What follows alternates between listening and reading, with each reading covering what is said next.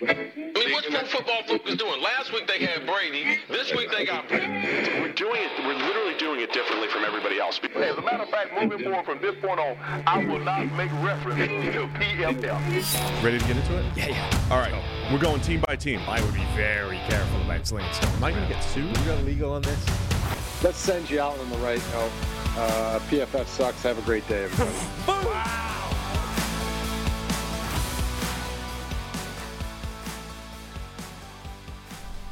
Welcome into the PFF NFL podcast. Steve Palazzolo, Sam Monson. We are live here on a Monday morning, fixing every team in five minutes. Once again, here, Sam. Mm-hmm. Today it's the AFC and the NFC West, The Wests. and then we have one uh, pre-recorded for Wednesday. The Souths. The Souths will wrap it up on Wednesday. already in the books. Yeah, so hopefully uh, none of that's dated, but that's uh, that's this week. And uh, today we're off to the combine, off to Indianapolis. Another another year heading out to Indy. Sunny Indy, Yeah, which may not be sunny. it's gonna be nice this week. I think 50s and 60s. It's all right. A lot better than the eight degrees it was that one time when Neil got locked out of the Yeah. the indoors. They moved it back. locked right? outside with Like no it's jacket. not the same. It's it's been it's, It's a week later. Yeah, yeah. It's a week later. That Yeah. week makes a difference in the cold ass winter of the Midwest. It does. It does. Um, also, we had breaking news overnight. Oh yeah. Uh, Peter King announced his retirement. Really? The great Peter King. Wow. Yes. Um, I may have been the first like on his tweet. Just happened to be scrolling. yeah. First. That's the trivia question. First. Yeah. Yeah. Who was the first like of Peter? No, tweet? Peter King retiring from uh, from from full time duty. You know, I'm sure he'll be he's now a part-time reporter. I don't know. I'm sure he's just gonna like, you know, he's like just gonna like randomly write a story or something like that. Yeah, he'll just Yeah. just hang out. But um, yeah, Peter's he's a legend, a legend in the business. Yeah. and uh, that's what he's he's retiring. So Good for pour one out for Peter, Good Hall of. Famer, future Hall of Famer. If uh, for I don't know, is he gonna go into a Hall of Fame? Is he don't in one yet? Contributor. I'm sure he will. They can put people like Peter in the, the actual Pro Football Hall of Fame. He probably should be. They That's have a they have a, an actual contributor, you know, designation, like category. Yeah, I I mean, at some point, journalists are going to get in there, right? Yeah, Peter's in. It's got to be in. First ballot. A ballot. He's on a ballot. Anyway, congrats to Peter King, guy that um, he's been a friend of PFF through the years. Uh, Mm-hmm. really good friends with Neil Hornsby, our founder. And so we've interacted with Peter a lot through the years. He's been great. Likes to Um, talk baseball with me. Ah, So, I see. Yeah. yeah. The actual break, football related breaking news as well. Uh, the franchise tag has been officially applied to Tee Higgins. yes, that is correct. So on our North, our North episode, we uh, we theorized that that would be the play, and it is. Tee Higgins franchise tagged by Cincinnati. So first order of business. Now we'll see if they still uh, listen to trade op- trade offers. Yeah, well, that that, I up. mean, this was the direction that we all uh, believed this would go. That the only difference potentially between this and Jessie Bates a year ago is, I would imagine Tee Higgins would be would draw more interest from teams looking to trade than Jessie Bates did. Yep. So uh, see how that plays out. Mm-hmm. All right, ready to go? Yep. Before we get to Indy. Then we're just driving off. Driving to Indianapolis for the week should be great. Okay, let's start. In the AFC West, Denver Broncos starting to fix the Denver Broncos. I think it's all going to start with uh, the quarterback situation. What's happening at quarterback for the Denver Broncos? Of course, they're picking at 12, and they're in seemingly that no man's land as far as picking a quarterback. They've been linked to J.J. McCarthy a bunch, or whoever the QB4 is, Right. right? If it's a Bo Nix, if it's J.J. McCarthy, if it's Michael Penix, if it's a later draft pick. But clearly, uh, the Russell Wilson era is over. They're gonna, you know, officially. I don't know if they can trade him at this point, but they're gonna they're gonna move on at some point here. Quarterback has to be first order business for Sean Payton, George Paton, and the Broncos, The Paytons. the Paytons. All Different I spellings. know is, boy, are Denver going to feel stupid when Russell Wilson wins two of the five, the next five Super Bowls, like he says he wants to. The guy's just confident, man. he, he is confident. I think two out of five is reasonable. Yeah, yeah, it seems like a fair baseline for a guy that's got what one Yeah, in his career. yeah. Yeah. I mean, I mean, how many quarterbacks have even won two ever? it doesn't. Listen, it doesn't matter. It doesn't matter what he says. I just I'm impressed by that level. Matters a bit. I'm I'm impressed by the level of confidence. Delusion. Yeah, Yeah. because I like mean, this is a man that doesn't even know where he's playing yet. Says he, he figures he can win two of the next. bringing five. the rings Two with of the next five is the goal. He's bringing the rings with you him. know, You know, everyone else is like, they, I'm on the, he's on the decline. Russ is, is lost a step. He's like, no, I'm better than ever. It's better than ever. Anyway, what's Denver going to do here, man? Yeah, I mean, I I keep comparing them a little bit to last year's Raiders in terms of they sort of predetermined the outcome of the quarterback plan without the other side of the equation. They're like, right, we've had enough of this guy. We're moving on from Derek Carr slash Russell Wilson. We're going in a different direction. And everyone is kind of like on the outside, sure, that makes some sense. That's reasonable. You know, mm-hmm. they, they have a level. They you you probably can't win a Super Bowl with those guys, or at least your chances are very low. Uh, so what's your plan? Uh, we don't have one yet. We, you know, we're still working on it. And the Raiders, that was a catastrophe last year. They didn't have a plan. They didn't manage to execute any of their plans, whatever they would have been, and they ended up with Jimmy G as their starting quarterback. Uh, Denver, I mean, you could say they maybe are slightly better positioned, but they're picking lower down. They still have Russell Wilson his contract on the books. Like they might be even worse positioned than um, than the Raiders were to get their quarterback. So, I, you know, I, I think it's entirely understandable to to decide that they're moving on from Russell Wilson. Though the the way that they did it and how early in the process they did it is perhaps a little bit less easy to uh, defend, but they need to find a quarterback, and I don't know.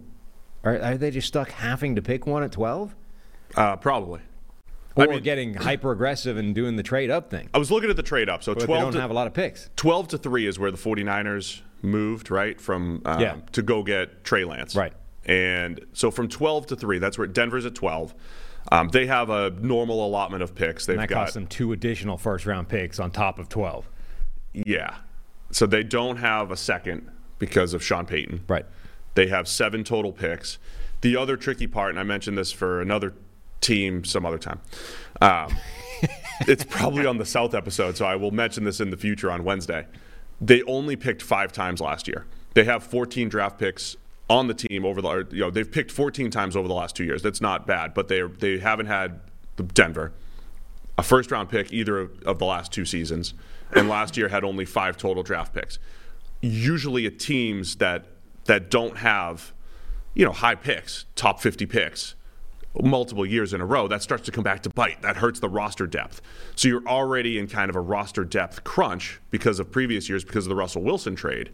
So if you want to make another big trade up from say 12 to 3 and give up more future first round picks to secure a Drake Maye or a Jayden Daniels, again, there's just other you, have to do so much else on top of that accumulate reaccumulating draft picks hitting in the middle rounds the rams strategy of not just you know forget the picks go get the you know trade your first rounders it's forget the picks forget that's the that's what that's what, what that means right f them picks I'm sure it is. forget them forget them picks Sure, that's what it means. but you got to hit on the middle rounds you got to hit in round three round four round five so it just puts a little bit more pressure i don't think denver's in a good position to trade up is what i'm saying Yeah, and they don't. They're not even in a position to do that whole. Well, let's let's grab a guy in the second round, right? If they are passing on a quarterback in at, in the first, they're passing on one until round three. Probably. This was the Panthers a couple years ago. Yeah. Where they had pick six and then pick 103 or Right. whatever it was. And They it was like up- you could pick Kenny Pickett at six or wait. And they ended up spinning 103 into somewhere in the 90s, whatever it was, and they got Matt Corral. Right.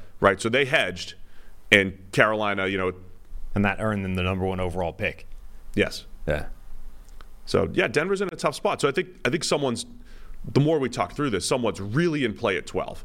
The JJ McCarthy hype is is through the roof. I've heard mixed I see mixed feelings and from around the league and from general analysts I mean, about JJ. Is that a realistic strategy for them to essentially pass on a quarterback to deliberately be terrible this year and actually plan to have the number one overall pick in a year's time?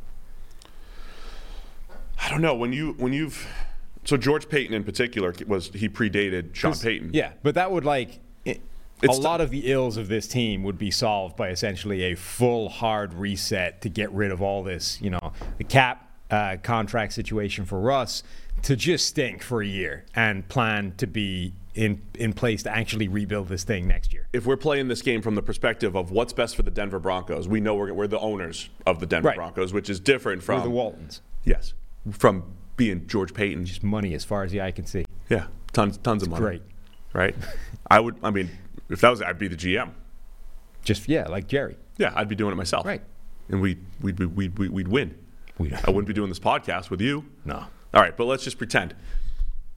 Are we doing this from ownership's perspective, or George Paton's perspective, or Sean Payton's perspective? Well, right? my question would be: so if if that was, let's say that's somebody's strategy. Somebody wants, somebody looks at this objectively and says, the best thing this team can do is to stink next year, right? Actually, go out there deliberately, pass on a quarterback, grab a you know a foundational piece at twelve, and next year is when we're actually going to try legally, and fix this. we thing. would never put this strategy in writing for fear of losing draft picks like the Dolphins. We would only have this discussion, say, at Prime 47 in Indianapolis, in the dark corner of the steakhouse where you could talk and not have it on the record. Sure. Just for, you know. Um, but so if somebody pitches this in a boardroom in Denver somewhere, right?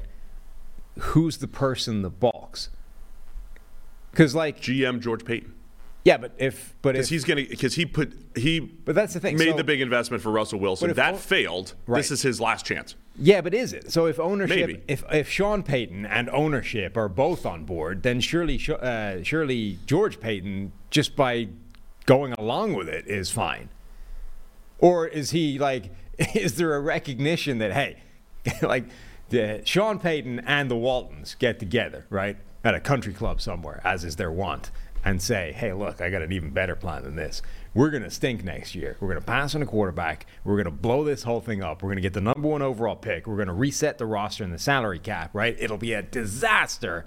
And that'll put us in prime position to rebuild in a year's time. And we'll have a, a ready made scapegoat because we could fire George and say it's all his fault. If I've learned anything about business through my years, Yeah?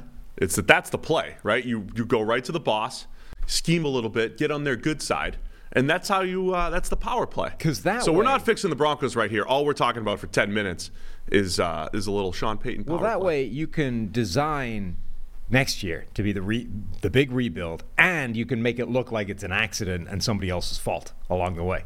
It's the perfect scheme. Yeah. Uh, question from Drew in the chat is: What if they go get their guy? That has to be a solid move, right? I mean, I'm As just in- of the mind that if as you, in trade up to three.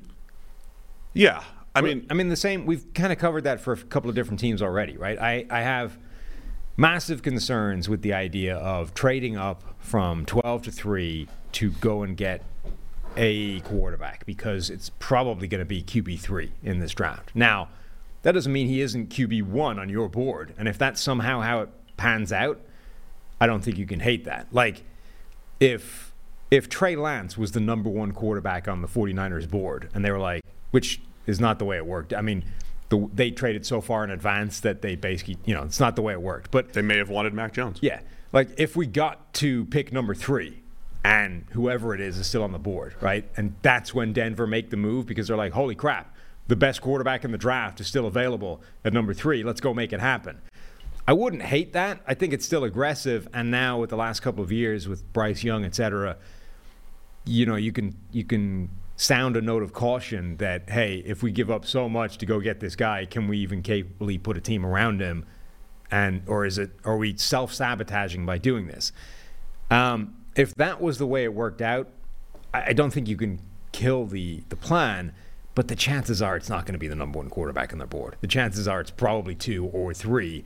At which point, trading what's going to end up being the guts of three first round picks to go get the third best quarterback available, just in addition to the fact that you don't have the ability to put a roster around him, does not feel like sound strategy.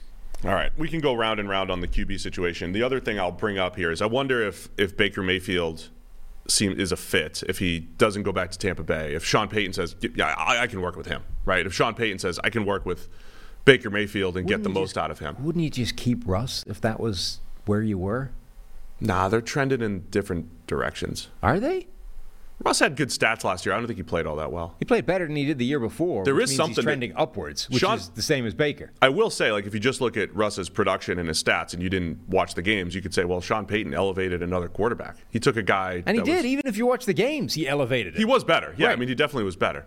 Um, the, the thing is, when you're in the division with the Chiefs and now with uh, Jim Harbaugh in the Chargers and, and Justin Herbert, the reason why Denver might have to make this aggressive move is because how, how are you going to compete? How are you going to compete? And at some point, yeah. what the Raiders should have done a couple years ago, as we said, if you're going to move on from Derek Carr, it should have been probably two years ago, and you and you just have to go get the next guy that can compete with Mahomes and the Chiefs. Which isn't Baker.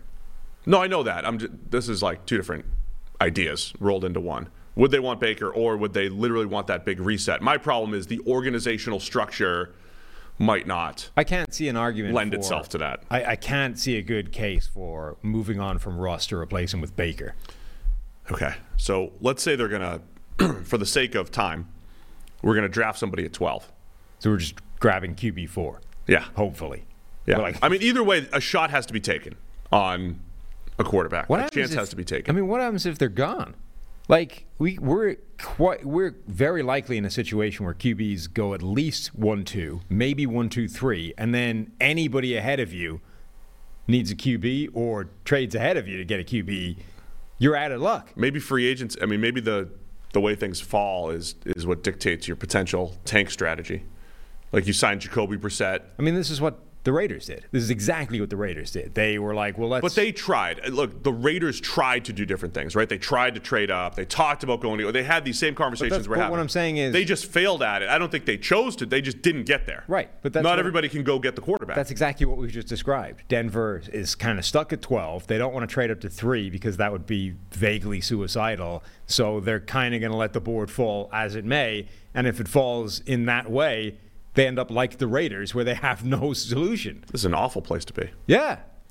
Um, I do wonder. I mean, I'm sure people criticize us, and I don't know if that's where the question was. Where we always say, "Go get the quarterback, go get the quarterback." But yeah, like if you if it doesn't work out, I mean, I don't hate the Russell Wilson move a couple years ago. Maybe the restructure of the contract and like Right. tying yourself to him. Um, that's where the touchy feely stuff I think needs to go away, right? Like just keep proving it. Like the the Packers did a great job with Jordan Love. We'll give you I'll give you a little bit so you're confident, but we're not going to invest in you. We're not going to give you this long term deal till you prove it. That was where they screwed up. Well, so is the Packers Jordan Love strategy actually the answer? Let's draft a quarterback lower down that we believe can sit, actually sit for a year, maybe longer, and then next year we already have our quarterback, and we probably stink because we had to start. Yeah, draft two somebody terrible. quarterbacks. Draft draft uh, J.J. McCarthy and then Spencer Rattler in the third if he's available. Well, that's what I'm because you need to find somebody. The rest of the roster doesn't matter. You're going to win six games until you find a quarterback. Max. Um, that's what I'm saying. Maybe Spencer Rattler is the play. Like, and not even JJ. Like JJ. Let's say JJ. Mc- ah, Let's say JJ McCarthy is gone at 12. Right? Atlanta picked him. Whoever the Giants picked him. Somebody has taken JJ McCarthy. All four quarterbacks are off the board before 12 rolls around. At 12, you pick whatever the best defender off the board. You grab Spencer Rattler in the third round, and you're going to have to start this year with some bad quarterback that you don't love. Jacoby Brissett, Drew Lock coming back. I think Brissett's still on uh, a roster, right? He's listed on our free agent board. Oh, really? So I, our free agent board, sometimes Brad takes a little poetic license and anticipates cuts. Right. So I don't know if that's part of it, but I'm seeing Jacoby Brissett on our board here. Okay. Okay. I don't we think you talk- want to start him. but Copy anyway. paste that conversation and just insert Raiders for Broncos. It's the same conversation for the Raiders. this year. Yes. When we talk about them in an hour, when we get to them, hmm, Okay. it's the same conversation, isn't it? I mean, it's vaguely, yeah. They're one pick apart. The difference is the Raiders have an Aidan O'Connell that theoretically showed a little something, and And they've already done this dance. and they have done this dance. All right, the rest of the Denver roster. Uh, biggest free agents probably Josey Jewell a linebacker. They are being talked about as a team that could trade Patrick Surtain the second. Would you do that? Um, unless it unless it hel- helped facilitate get me getting me a quarterback, I would not. I think he's one of the most valuable non QBs in the league right now, I mean, even when you pay him. it it could either help facilitate that deal, right? Twelve to three instead of a first round pick, you're giving up Surtain. Um, it could also potentially mesh with if if your country club meeting aligned on let's stink this year and be better in the future. It might also make sense to trade him away now and stockpile. Yeah, I guess I guess the thing I'm struggling with is knowing that Sean Payton's the head coach, got paid a ton of money, and I'm I'm I'm picturing him coming from Nollins as impatient.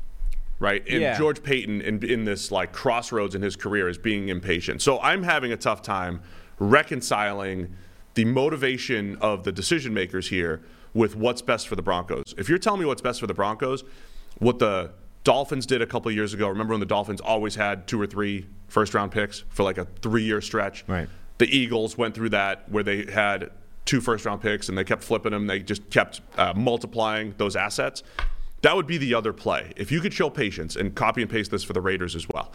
If you can show patience and continue to flip your first round picks into the future and have two and then have three and have two and have three, that's the other play that I would be completely in for if we're talking about doing what's best for the Broncos. Which is like the opposite of the way the Saints behaved. Complete opposite. That's why. time. That's why I'm having a tough time saying, "Oh yeah, that's something Sean Right. Payton would do." But I do. So it's weird because I think you're right that Sean Payton, generally character-wise, is more of the impatient variety of human than the other way. Um, on the other hand, because of how they acquired him, right, traded for him, in theory, he's the guy that's going to put this all back together. Endless money from the Waltons, you know, and therefore sort of endless financial patience. It feels like he's got. Um, more security than basically probably any coach in the NFL at this point, right? Other than like Andy Reid. But like Sean Payton, like if he showed up to the country club and said, "This is the plan, right? We are going to stink this year. I'm sorry, but that's the best way of fixing this team." I feel like the ownership would buy it. yeah, I mean, if Because what are they going to do? Go, no, sorry, you need to win like eight games this year, otherwise we fire you. a complete reset is the way to go. I mean, even from a cap space perspective, it's not like they're not, not going to be massive players in free agency. Last year they were. Remember, they went out and got Mike McGlinchey and they got Ben Powers and they uh, they got Zach Allen. They, they they were big players in free agency. Those are that's a lot of money just to find some solid starters, right? And Ben Powers, McGlinchey, and, and Allen. Cap space wise, they're not in a great spot. No. So, I I mean, look, if they had a new GM and a new head coach, right, and it was like, oh, of course, this is a new regime. They they could be patient. Right. They would start from scratch. They would say, let's reset this thing. Instead, they have let's start flipping picks into the future, and Yeah. let's let's reset the cap situation. Instead, I think that's what they should do. An incumbent GM and a head coach who just doesn't tend to operate that way, who they paid a lot to go and get. Yeah. So what does that result in? I think.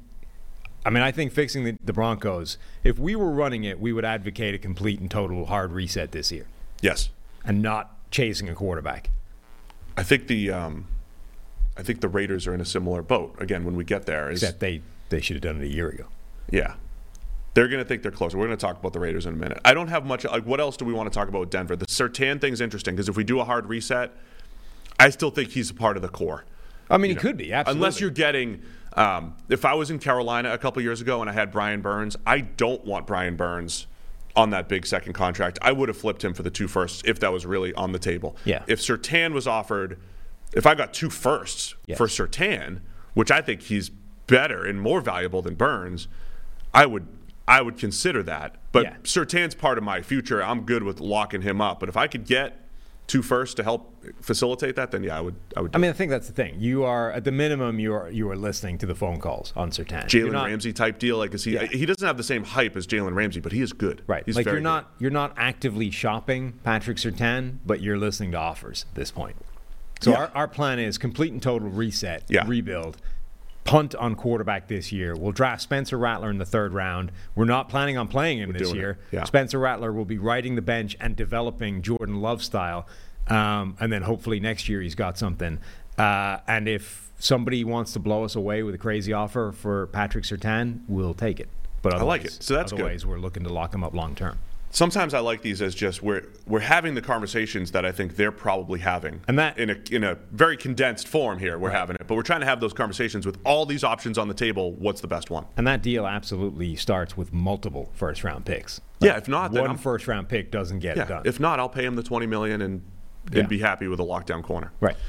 All right, Broncos fixed. It's 2024, bringing exciting or unexpected changes to your life. Well, here's a secret weapon to help you face those challenges with more confidence. It's a great term life insurance policy. That's right. Fabric by Gerber Life makes it simple to protect your family's financial future so you can focus on what's ahead, knowing your family is protected if something else unexpected happens. Fabric was designed by parents for parents to help you get a high quality, surprisingly affordable term life insurance policy in less than 10 minutes. Fabric has flexible policies that fit your family and your budget like a million dollars in coverage for less than a dollar a day. Get your personalized quote in just minutes and then apply when it's convenient for you. It's all online and on your schedule. You go from start to covered in less than 10 minutes with no health exam required. So join the thousands of parents who trust Fabric to protect their family. Apply today in just minutes at meetfabric.com slash PFFNFL. That's meetfabric.com slash PFFNFL. M-E-E-T fabric.com slash PFFNFL. Policies issued by Western Southern Life Insurance Company. Not available in certain states. Prices subject to underwriting and health questions. All right.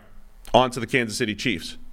Now, the title of this is Fixing Every Team in Five Minutes. So let's start by acknowledging that the back to back defending Super Bowl champions are working from a position of power and they're in a good spot. Yeah, this should be quite easy. Yeah. So the word fixing is really just, hey, what should they do going forward here?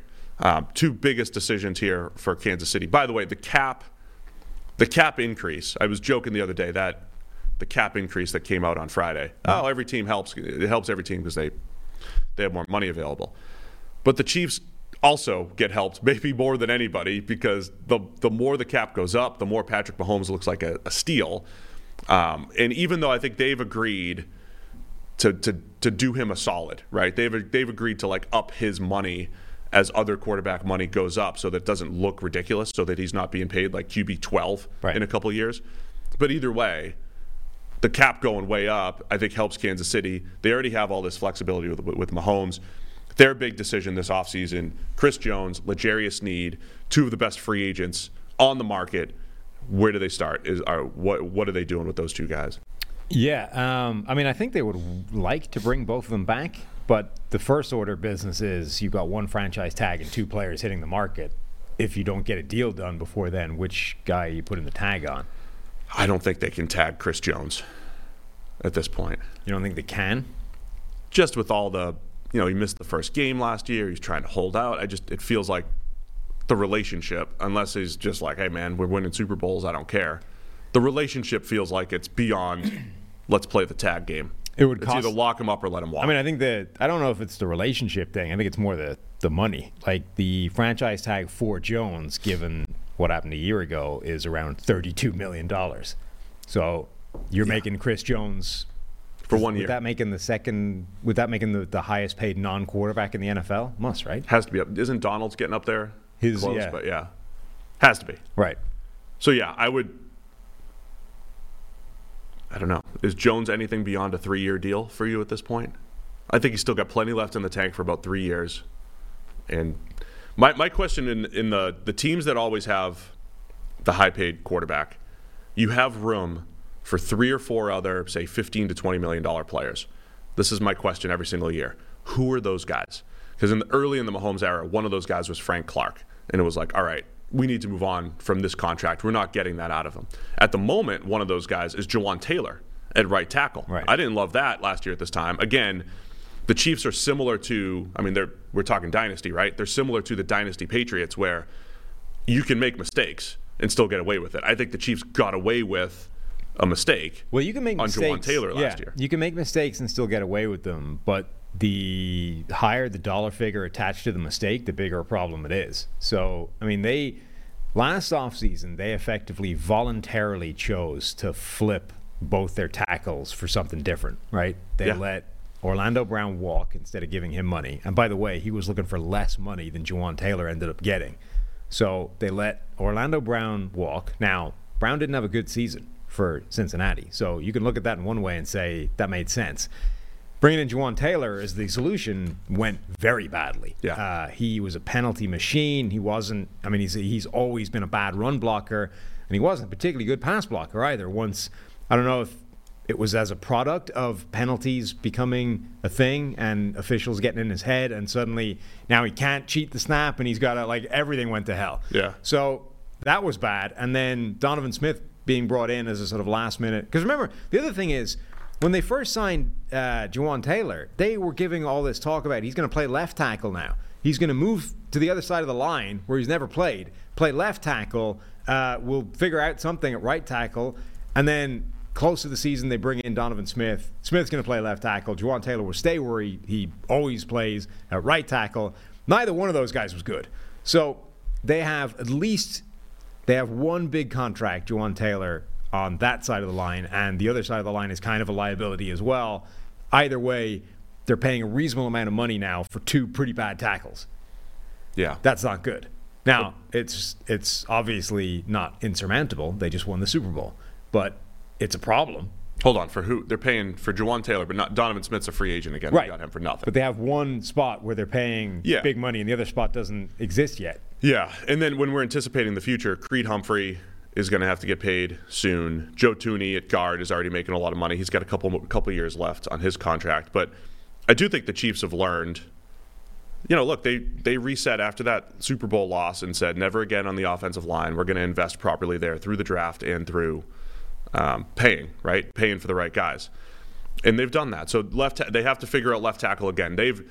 It's interesting that they've treated left tackle as like we'll we'll trade for Orlando Brown, we'll tag him for a year, we'll bring in a Donovan Smith on the cheap for one year. They've kind of used left tackle the way right tackle has been historically for teams. Like you just kind of you know stitch it together. So I'm curious if this year in the draft, I know everybody's talking about receiver for the Chiefs. If they want to get younger at tackle, I know they drafted Wanya Morris in the third round. I'm just not a huge fan of Wanya. I thought one thing we may have overlooked was the struggles that the Chiefs had offensively at the end of the season, including against the Raiders, was when Wanya Morris was out there, the rookie left tackle. I don't know if he's the guy that they're expecting to take over, but that tackle's a place that they have to figure out. And then going back to like who the two price high priced guys are, are you good with the future of the Chiefs era here being Chris Jones and L'Jarius Sneed? Can you tag Sneed for a year, lock up Jones for three years, and then tag Sneed, yeah, so it and they're to. two of your high priced guys. The problem is it has to go the other way around, right? You have to put the franchise tag on L'Jarius Sneed. That gives you a it gives you time, right? You, you buy time. You've got him locked up for a year. You'll work on a long term deal and or let him play it out and leave next year uh, and get the comp pick. But that then means that you are probably exposing Chris Jones to the open market because at this point, when he's he's fought so hard to get paid, why would he then sign a deal with you 48 hours before you know the before he's actually exposed to other offers? So you put the franchise tag on Sneed. I think that's right. Now you've got to desperately try and get that deal done with Chris Jones, and it's not in his interest to do it for you before somebody else can give him an offer. So now you're battling against the marketplace for a deal on Chris Jones, where, and he is so important to everything that defense has been doing. I can't imagine there isn't another team that's willing to pay him what you weren't willing to pay him a year ago. So that's a struggle. I, th- I think you try and get him done uh, with a deal because he's so important to that defense, but it's getting costly. Third most valuable interior defensive lineman in 2021, number one in 2022, second last year in 2023. Chris Jones, obviously dominant player. Um, put he'll be 30, 30 years old by the start of next year. He's I, I think he's at that point where you feel pretty good about the next three or four years with Jones, right? Um, I want are the Chiefs at this point too, where you'll get some kind of hometown discounts. You'll get the we want to win a championship discount that all the great teams seem to have. I mean, maybe if you hadn't messed him around last year with money, but Yeah. given that you did, I again, I, just because it's so close to the start of the, the league year in the open marketplace, I feel why would he sign the deal? I mean, yeah, the winning the championships thing also feels like it has more draw when you've only got like if you haven't had one yet, or if you've only got one ring. It goes it goes both ways, right? Because sometimes people use the championships to go get go get their money, Right. Chris Jones goes to the Panthers and But he's like like, I don't care. I'm going to make 35 million a year. They're going to give it to me. I'll yeah, I'll go anywhere. Doesn't that, matter. It feels like that's more of a selling point for somebody that is yet to get to the Super Bowl. You know, is chasing a ring or has you know has never won one or has only won one and wants extra validation. For somebody that's already got multiple rings, is it that much of a selling point? Hey, come win some more. I mean, sure, but I also want the hundred million dollars. So The other the other underrated aspect of this, Andy Reid's about to get paid and re-up his contract. He's coming back. They have Spags for whatever reason. Spags is not getting um, head coach consideration, and beca- in part because when he was a head coach of the Rams, it did not go well. could also be because he just has no interest. He might not have interest. I don't know, but he but the the Chiefs have. They're in this great spot where think about what's happening to every Shanahan coaching staff or related. They're getting plucked left and right. The Chiefs are not necessarily getting plucked. They have some of their foundational pieces in place, and n- my normal team building strategy of you know get your receivers, get your playmakers. Obviously, the Chiefs have decided have decided that you know to move on from Tyreek Hill, And then, by the way, we're going to win two championships after that. I assume they're going to continue down that path of not having to go crazy at receiver and tight end. But you do have to, you do want to future proof this roster without a Travis Kelce. So I think that's the other place. If the Chiefs hadn't won the title this year, you know they would have come into the offseason absolutely saying, okay, receiver, receiver, receiver, we got to do it. Are they still going to do that, right? Or are they like, man, we can win with anything. We won with defense, and then the offense was very good on the playoff run. We could just be good when we need to be. No, I think matter they- who's there. I mean, I think they still should be acutely aware that receiver is a problem for them, but I think it's a very reasonably easily solved one. Like the other way that this team is is quite like the dynastic Patriots group teams is the more you look at it, the more you're like, yeah, there's a lot of holes here. it's just that they they're because they're so good at the most important ones, it doesn't matter. Like you look at this team, you're like, they have real problems at offensive tackle. They have only Rashee Rice in terms of useful contributing receivers, um, and they're losing two of their most important defensive players unless they re-up them both for big money. These are major problems for a franchise, and yet they can probably ride through uh, maybe all of them. Like the only one that's new in relative to last season is the defensive players thing. Like Yeah. the receivers were still bad last year. They won a Super Bowl. The offensive tackles were not good last year, and they won a Super Bowl. So, I, I- and I think in our order of business, we tag L'Jarius Sneed. We desperately try and get a deal done with Chris Jones before the thing, the the open market. If we have to bid against other people, fine. We still try and bring him back and hope the bidding doesn't go insane and we have to walk away because that presents a problem. And then you turn to who's our starting left tackle, and then receiver. I feel like is the easiest one. We just draft one. Yeah. Like pick number thirty-one, perfect spot for a wide receiver in this draft. 32, they're Super Bowl champs. Thirty-two. Sorry, And no one lost their first rounder this correct. year. So- Thirty-two. Sorry Um, to correct you on air. No, you're, fine. You're right. You're right. Uh, Troy Franklin. It's Troy- important to, to give correct information, not That is- misinformation. that is that is true. Uh, Troy Franklin, man. Yes. Oregon receiver Troy Franklin. I love Troy Franklin. Yes. He is so good, and he would be perfect for them. That's the play. I think they're in an interesting spot because I, I think uh, at at tackle, I don't know if they want to go in next year with Wanya Morris, but both tackle and receiver. We've said this for a bunch of teams. There, there's a lot of teams deba- debating between a tackle and a receiver. There are talented tackles available late first, early second as well. Um, Jordan Morgan from Arizona, Patrick Paul from Houston. I mean, there are potential options there for Tack- either position. Tackle for them is going to be a really interesting decision this offseason. Obviously, they're going to continue with um, Jawaan Taylor at right tackle. They paid him the money. They're, they're stuck with him even if they wanted to get rid of him. Uh, but left tackle is a total, it's open for business. Like anybody can have that spot. Now, do they, since that, that Super Bowl against Tampa Bay, they've made this real push to invest heavily in the offensive line. On the other hand, Donovan Smith was their starting left tackle last year. You know, sort of last, last minute. Hey, what about him? So, what do they try and do? Like, do they draft a guy in the first round? Do they try and free up, you know, big money and get whatever the, the sort of biggest name on the market? Like, do they go, do they give Tyron Smith like one last go around and say, hey, you know, let's give Tyron Smith 15, 20 million dollars a year for two years, try and lock this spot down? Or do they go bargain basement shopping again and bring in a reclamation project like Mekhi Becton? Could Mekhi Becton be left tackle for the Chiefs for a year? I mean, if the other four sp- spots are solid, and I think Jawaan Taylor probably has a better season than he did this year. But By the way, the smartest answer to all of that is Josh Jones with everybody. Josh Jones with everybody. Josh for Jones sure. for like six million a year to start at left tackle and be better than the guy they've had for the last year. The Chiefs also I mentioned before, but Creed Humphrey last year of his deal, Trey Smith last year of his deal. In the part of the Chiefs overhaul was not just hey we invested in Joe Thuney, we're paying for these guys. We also hit on a second rounder in Creed and a sixth rounder in Trey Smith. Yeah. So those guys have to get paid. So there's a chance if they do pay both of those guys, we're talking over 10 million, 10 to 15 million for four out of five starters already. So they might have to stay cheap at left tackle for this year, anticipating the future. or at least um, plan it so that next year is cheap.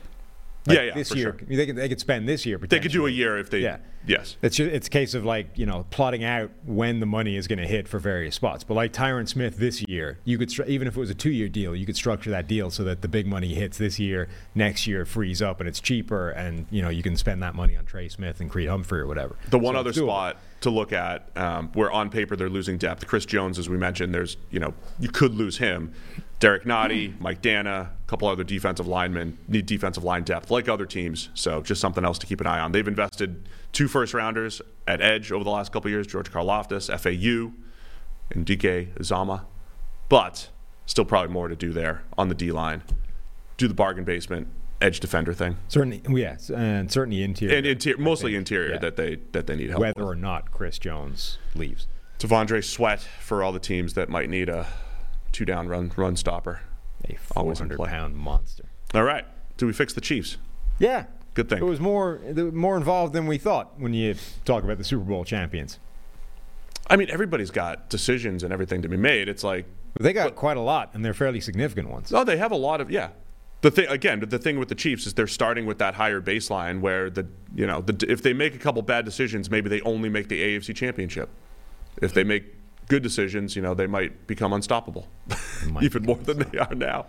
Uh, All right. Would you bring in any? Well, you mentioned Tyler Boyd for them before, I think. Would Oh, yeah, I did accidentally other- mention that. Other uh, veteran free agent receivers, as opposed to just drafting a guy like Troy Franklin. Uh, where's my list? I think, man, if they brought in Tyler Boyd and Troy Franklin, Tyler Boyd would be huge. Don't they also feel like the kind of team like I, this is going to be slightly revisionist given what we've just seen as evidence that this is not the case?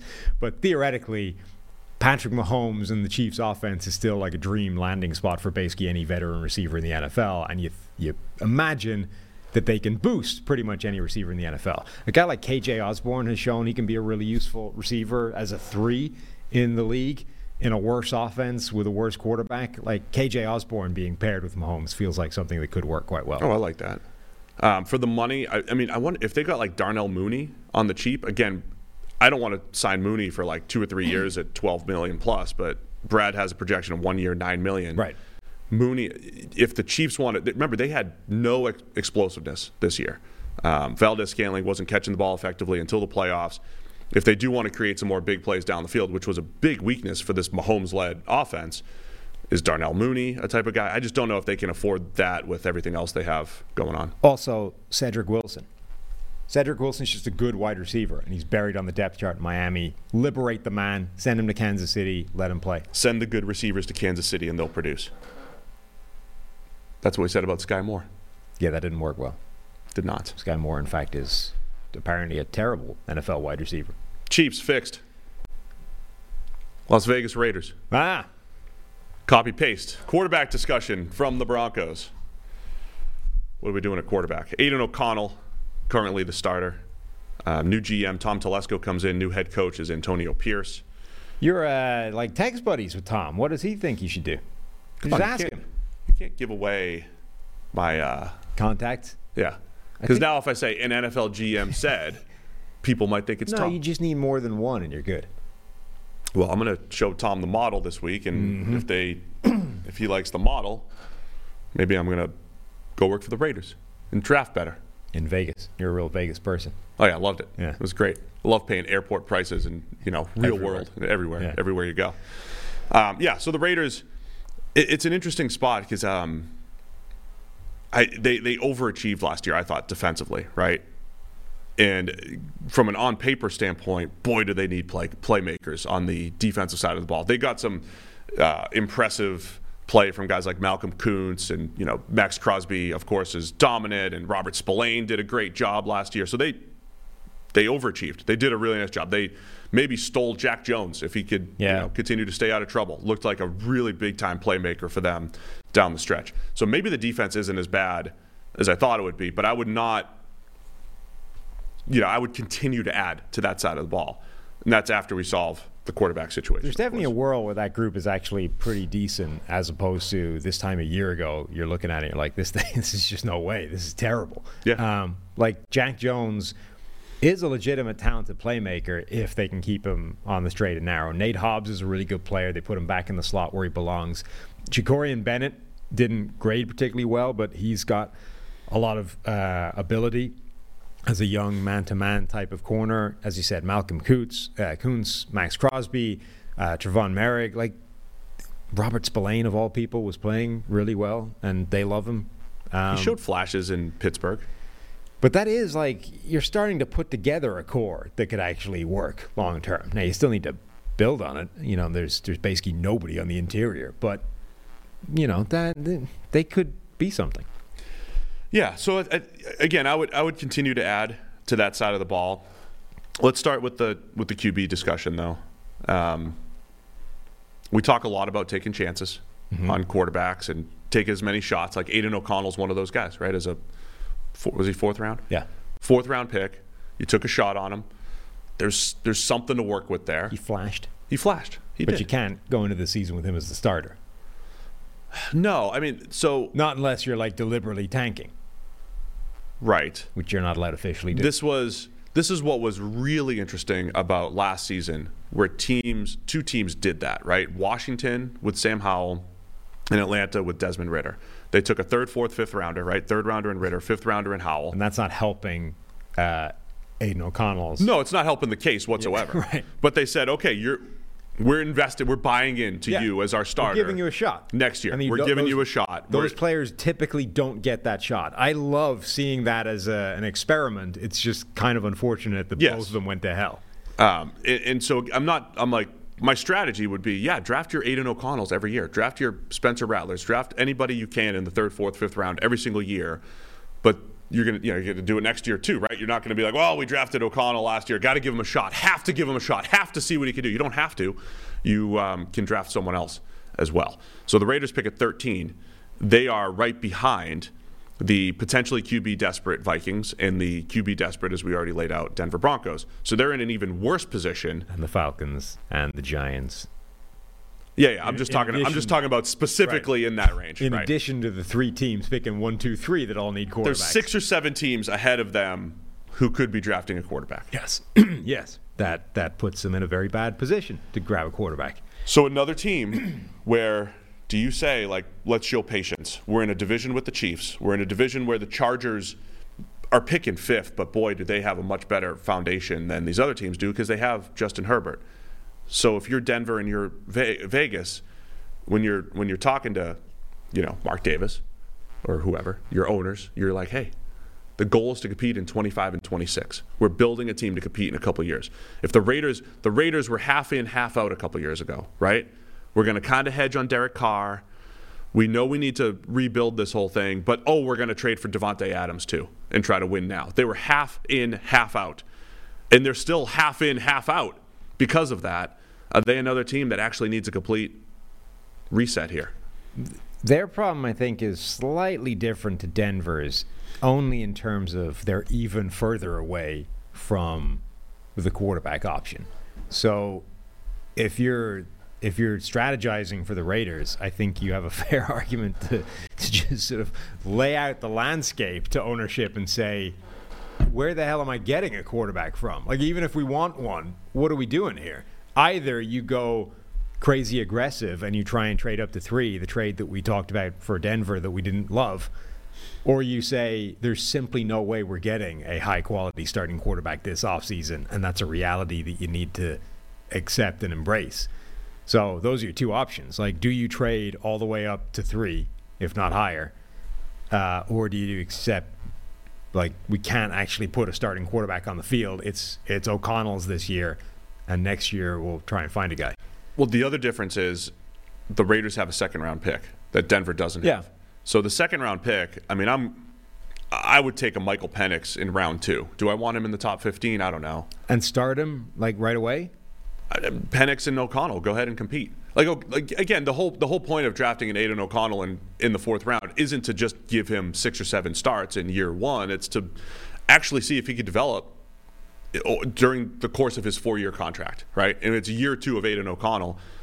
Let O'Connell and Penix compete for the starting spot. You get Penix at 40, pick 44. You pick the best player available at 13. Pick Michael Penix at 44 if he's there. I don't know where his stock's going to land, the injury stuff, but say say Michael Penix, whoever it is. I mean, I think J.J. McCarthy should be going in round two, not in the top 15 too. But I, I don't know what the What scarcity is. Right. But I would take insert round two quarterback. Bo Nix should probably be going in the second round as well. Again, scarcity issue. But I would take your favorite round two quarterback and say, here, go compete with Aidan O'Connell. And if we got to draft one next year in the first round, we'll do that too. If we're in, if we're better positioned. Yeah, I mean, I think this just the same as the Raiders. I think that's a better strategy, or the Broncos rather. I think that's a better strategy than trading to three because of what you have to give up and the fact that you're trading for QB three most likely, or at least you know two on your board. So yeah, I think, I mean, it's a tough sell to ownership though. Hey, we're the, the competition this year is Aidan O'Connell versus second round quarterback who's QB five maybe off the board. I mean, the whole the whole point of you have to be able to think long term if you're building a team. And there's no veteran option, by the way. Like this is the other shadow over this. Like if assuming they're not in the Kirk Cousins market, which I guess they could be. Uh, after Cousins, you are talking Baker, who we already discussed is not really going to get you where you need to go, particularly in this division. Ryan Tannehill, and then backups like Brissett, Minshew, Winston. Drew in the chat Tyrod. again is suggesting Ryan Tannehill in bridge as a bridge quarterback. I mean, if you're bridging, Only- you might as well just go with Aidan O'Connell. But the point, but you you bring in Tannehill and you bring in O'Connell and you hope O'Connell wins the job. Probably it's a tough sell to Tannehill, who could be a starter still. Right. But the point is to allow all the other draft capital to go. It's a cheap quarterback option, probably like one year, what ten million or whatever, and then every other asset's going to the rest of the team. Yeah, I just don't see the point in a quarterback like that. I feel like you're better off doing the Washington thing. I mean, they did it, I guess, with Brissett, but I just, what's the point if you're if you if you're in the situation where you're that far away, Just roll with finding- O'Connell. Just roll with the guy that's not costing any money and showed flashes last year. Like, why complicate it by giving him veteran competition unless you believe there's like mentorship value in that? Which for Tannehill specifically, I think it's a tough sell given how he reacted when they drafted Will Levis and uh, and um, the guy the year before that, Malik Willis. Like Tannehill fairly well set out. Like my job is not mentorship. My job is to play quarterback for this team. Uh, so he doesn't feel like the right type of guy if you want to bring him in to help the young guy along. I just don't see the point in that. Like if you're in that position, just play Aidan O'Connell and see how it pans out. All right. So quarterback's a challenge. Would they? Could they be in the Kirk Cousins market? Hmm. Because if you want a start, a high caliber starting quarterback, he's the only option as a veteran. I feel like the last year at this time we were having this discussion about Derek Carr when he was a free agent, and we said if the Jets signed Derek Carr as a fallback from Aaron Rodgers, that feels horrible. Yes. because they're competing with a Dolphins team that's going all in, and of course the Bills. And but we said when Derek Carr signs with the Saints, it's like, well, all right, now they're the best team in the NFC South. They weren't, but they probably should have been. Um, it feels different. The Cousins thing kind of feels the same to me, where it's like if you if if your answer to Patrick Mahomes and Justin Herbert in your division is Kirk Cousins, doesn't feel great, especially not at the price. If your answer in the NFC South is Kirk Cousins, and you're for the Falcons say, eh, it feels a little bit better. Feels like we could win this division with everything else we have. So that's where I am with the Raiders. That it just shows the difficulty of of the whole quarterback dance. Yeah, and it's not that like the un, and again, not that like the Michael Penix mystery box, but the Bo Nix mystery box is better, but it's cheaper and it could be good. And if it's not good, you you play another mystery box that's still going to be much cheaper, right? As you're building your roster out. And Cousins at this point is not probably not. I mean, he's not a long term solution, right? He's 35, 36. He's coming off an Achilles. Yeah. It's not the guarantee that it might have been a couple of years ago. I think he's a better version than what Derek Carr was, but it's a similar decision of like, oh yeah, Derek Carr will do it. And he's older. Like it's not necessarily you can't even sort of pitch yourself as, hey, Cousins can be the guy for the next five to seven years. It's like no, Cousins has probably got two in him, and then you're Yeah. you're out of there. I will say the foundation that the Raiders have with Davante Adams and Jakobi, Jakobi Meyers catching the ball. Yeah. Uh, Michael Mayer in year two here. It is a nice foundation that I do think if Cousins was there, you've got a chance to put up an offense, uh, to, to create some offense here. Right. Just like a couple years ago, Derek Carr should have been in position to you know, put up numbers. But the Josh, whatever reason, the Josh McDaniels offense was not good whatsoever for what the Raiders needed to do. So if we're rolling with uh, Aidan O'Connell, a quarterback, drafting a guy in round two, effectively punting on the position for a year, uh, the Raiders have quite a lot of cap space to spend. One of the biggest moves I think they could make is if and when it reaches the new league year, they should outbid the Chiefs for Chris Jones. That would be something. That's the defensive playmaker I think they need. Now you got Chris Jones. So you got Chris Jones and Maxx Crosby. It's a lot of money locked up in two guys, but I would like It that. is, but they are, you know, two of the top guys in the NFL at their position. I mean, those are two of the best impact playmakers. It fills the biggest area of need on that on that Raiders defense, and you steal the best defensive player away from the best team in your division. Does that keep you in that halfway? Hey, we're trying to compete right now, but we're still really trying to figure out this quarterback situation. We're not there yet. Yeah, I mean, Because I feel like if, if you go a little bit younger, I mean, there's no one else like Chris Jones on the market, but if you go younger with your free agent signings, get your 26, 27 year olds so that they're they're peaking two, three years from now. I mean, it's not a long term solution, but we both said previously, like, you feel good about the next three years of Chris Jones, Yeah. right? So there, I, I think there's space for like a spectrum of ages and experiences, you know, and, and cap lengths uh, or contract lengths rather on the roster. Yeah, like theoretically, if you draft a new quarterback next year and he's your guy, and then it's going to take a year for him, like you're two, three years down the road before the Raiders are like legit and then maybe you're getting to the end of the Chris Jones thing. But I don't think that that means it's a bad move just because he's not necessarily going to be there in four years' time. Like they need impact on that defensive line now, unless you're legitimately trying to blow it up and start over. And I don't. Yeah, I, I, I don't think they're going to try to blow it up. I mean, some of the, it's funny. Some of the things Antonio Pierce is already saying, scaring me. Like, I'm, against my nature, hate doing this, but like just reading quotes, not hearing the context, I'm against this. I mean, Antonio But- Pierce, without hearing or seeing what you're about to say, Antonio Pierce strikes me as the kind of guy who, regardless of situation, will be telling you how they're going to win a Super Bowl. Yeah, Yeah. yeah. I mean, he's already hinted at like, oh, we already figured out the Chiefs type of like we already we already showed we could, you know, whatever. It feels like that's going to be. Like the Chiefs are going to drop 50 next year against the Raiders just because he said it. I Type just of thing. that's his. I think that's Poking just the his, bear. his like attitude or outwardly face. Like when he was telling you about how he's going to re, you know, build the defense around Robert Spillane and like you know, it's just the type of person he is. Like it's all. There's no situation that's too uh, that's too negative for us to paint a positive spin on it. All right. Are we? Um, so that's another interesting move. You're saying Chris Jones. I'd go after Chris Jones. I think they have the money to make that happen. It fills a perfect need. It damages the best team in your division and the best team in the conference and the best team in the NFL. It's win-win. to me, it feels like it might be a mismatch of the team team building strategy, where we're going to be a little patient at quarterback, But like if but maybe impatient on but in three years' time, let's say, for example, in three years' time, you've got now got a young quarterback on a rookie contract who's a year into his career and clearly looked good. Right now is the time to deploy the resources around him. That's right at the time Chris Jones is now reaching the end of this contract and the money's getting freed up anyway. You're just going in a different direction with it. It's not like it hurts that strategy. Other places that they need to attack: three out of five offensive line starters hitting free agency.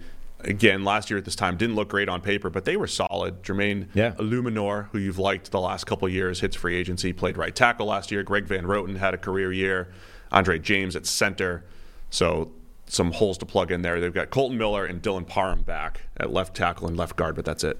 I mean, I would try and bring back one or two of those guys. Eluemunor, Van Roten, either one or both could come back. Um, if not, they're in the shopping market for that uh, th- those veteran offensive linemen, of which I think there are quite a few. So um, I'm not.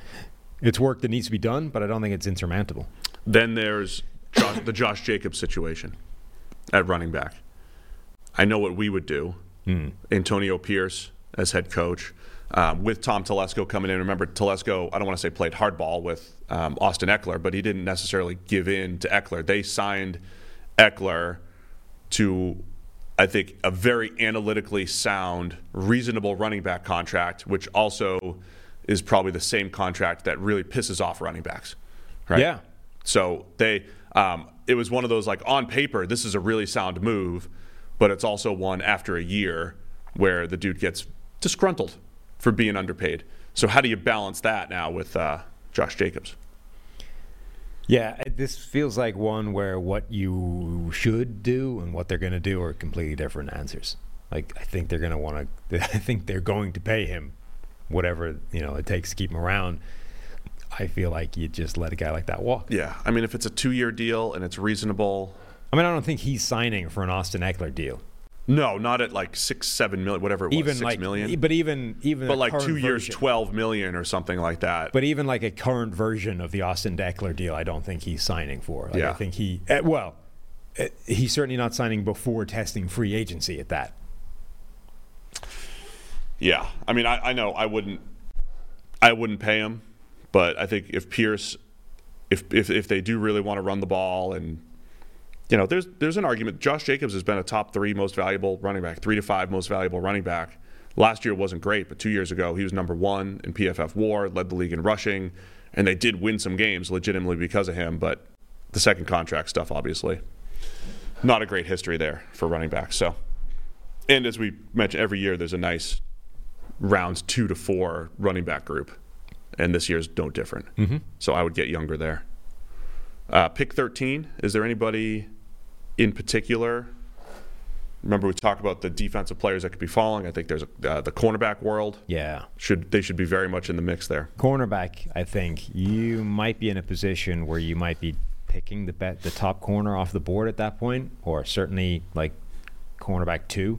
Yeah. Given what we just talked about, which is okay, Jack Jones has been really good. On the other hand, he's in Vegas and he has a history of problems. So, at the minimum, you should probably have a contingency plan there for Jack Jones. Nate Hobbs is really good. He's your slot guy. Jakorian Bennett, I think, flashed potential, but is a second year, you know, mid to low round corner prospect that you're probably relying on starting this year. Uh, I think they should absolutely try and grab another starter in the draft in, in the first round if he's there. So if you get to pick, take your pick of your favorite corner, I think that's perfect. All right, have we fixed the Chiefs? I mean the uh, Raiders. Yeah, I The think so. next, the next Chiefs. the next, The Chief. next Chiefs. The next powerhouse in the AFC West. We're an hour into the show. We've done three teams. We got it. perfect. Raiders fixed. Los Angeles Chargers are up next. Wrapping, Ah, Jim. wrapping up the AFC West. How are we going to fix the Chargers? Justin Herbert, we got him. We got him locked up. We got the QB. Got him. And, uh, I mean, my question with Greg Roman coming in what does this offense look like? Roman, as offensive coordinator, has Wants to run the ball. he wants they, they want to run the ball. I don't know. He does historically, but is that because he's had running quarterbacks? No, no, he's already said like I know what he said, but last year at this time, Mike McCarthy was saying, "I want to run the ball. I'm the head coach and the play caller. I'm going to control the game." Like Mark, Mike McCarthy said a lot of things, and then come season, they threw the ball more than ever. So I know they say things. Roman has a history though yeah, of running the ball. yeah, he does. And I don't imagine he's going to go away from that. What if this looks like? Remember the Russ years of. I- I think Russ teams team. Everybody was asking about letting Russ cook because he would have games where he threw 25, 30 times. Mm-hmm. But he had a ton of big time throws, high big time throw percentage because it was a lot of play action, downfield throwing. If if Herbert if, if we're in this world where Herbert's not dropping dropping back 40, 45 times anymore and it's actually closer to 35, 30 and he's and it's play action, chunk plays, leaning into his arm strength and everything. Is that not the worst thing in the world? If that's what the offense looks like. I I don't have a problem with it as a strategy. Generally, I think we're still in a world where people are trying to unlock the the 100th percentile of Justin Herbert, like his optimal ability, his optimal um, efficiency levels of quarterback, and maybe we end up settling in a world that's similar for but for different reasons to Russ, which is actually what we thought was only 90% of how good he could be might actually have been 100%. Like we already saw the best of what he could do and it, it just might not be as good as everyone thought it was. So but I'm still like any and all strategies to try and unlock what we believe is the potent, the full potential of Justin Herbert. I'm fine with, and if that's Greg Roman's offense and the whatever version he crafts around Herbert, I don't have an issue with it just because it involves running the ball some more. Hey, it's Kaley Cuoco for Priceline. Ready to go to your happy place for a happy price? Well, why didn't you say so? Just download the Priceline app right now and save up to 60% on hotels. So, whether it's Cousin Kevin's Kazoo concert in Kansas City, go Kevin, or Becky's Bachelorette Bash in Bermuda, you never have to miss a trip ever again. So, download the Priceline app today. Your savings are waiting. Go to your happy place for a happy price. Go to your happy price, Priceline. If they want to, I mean, if they want to run the ball, I don't know what the offense looks like just because there was so much QB run game in Greg Roman's history. Lamar Jackson, Colin Kaepernick. I mean, Right. Historically, there's there's a lot. Herbert's, I mean, he's really athletic. I mean, He can do Herbert should be used. uh, One of the things that put Herbert on the map was like a 70 yard run as Yeah. a freshman at Oregon. I, I get he's fast, but he should be big used and strong. Yeah, but he should. he's not playing battering ram QB power guy. Like remember how you said the Giants just keep throwing Daniel Jones out to the Wolves in the QB run game. Yeah, but part of that is Daniel Jones having like zero protective instincts for himself. Yes, but like shouldn't use him any more than Daniel Jones was used in the run game. Like the occasional. Keeper. No, but that's quite a lot. I mean, Daniel Jones was a pretty instrumental I was gonna of say that run game. I was gonna say Andy Dalton in the run game back when he was in Cincinnati. Yeah, like Dalton was a he was a running quarterback, a good running quarterback at TCU. Yeah. and with the Bengals, what he he'd keep the ball two or three times a game tops. It just just to keep defensive ends honest, just to keep them honest. But he wasn't running downhill power. No, he I was mean- running zone keeper. You know, if they if they don't respect it, that has to be the extent of it. I think with Herbert. I mean, I think you can use him in the Daniel Jones spectrum, which is actually quite a lot of rushing.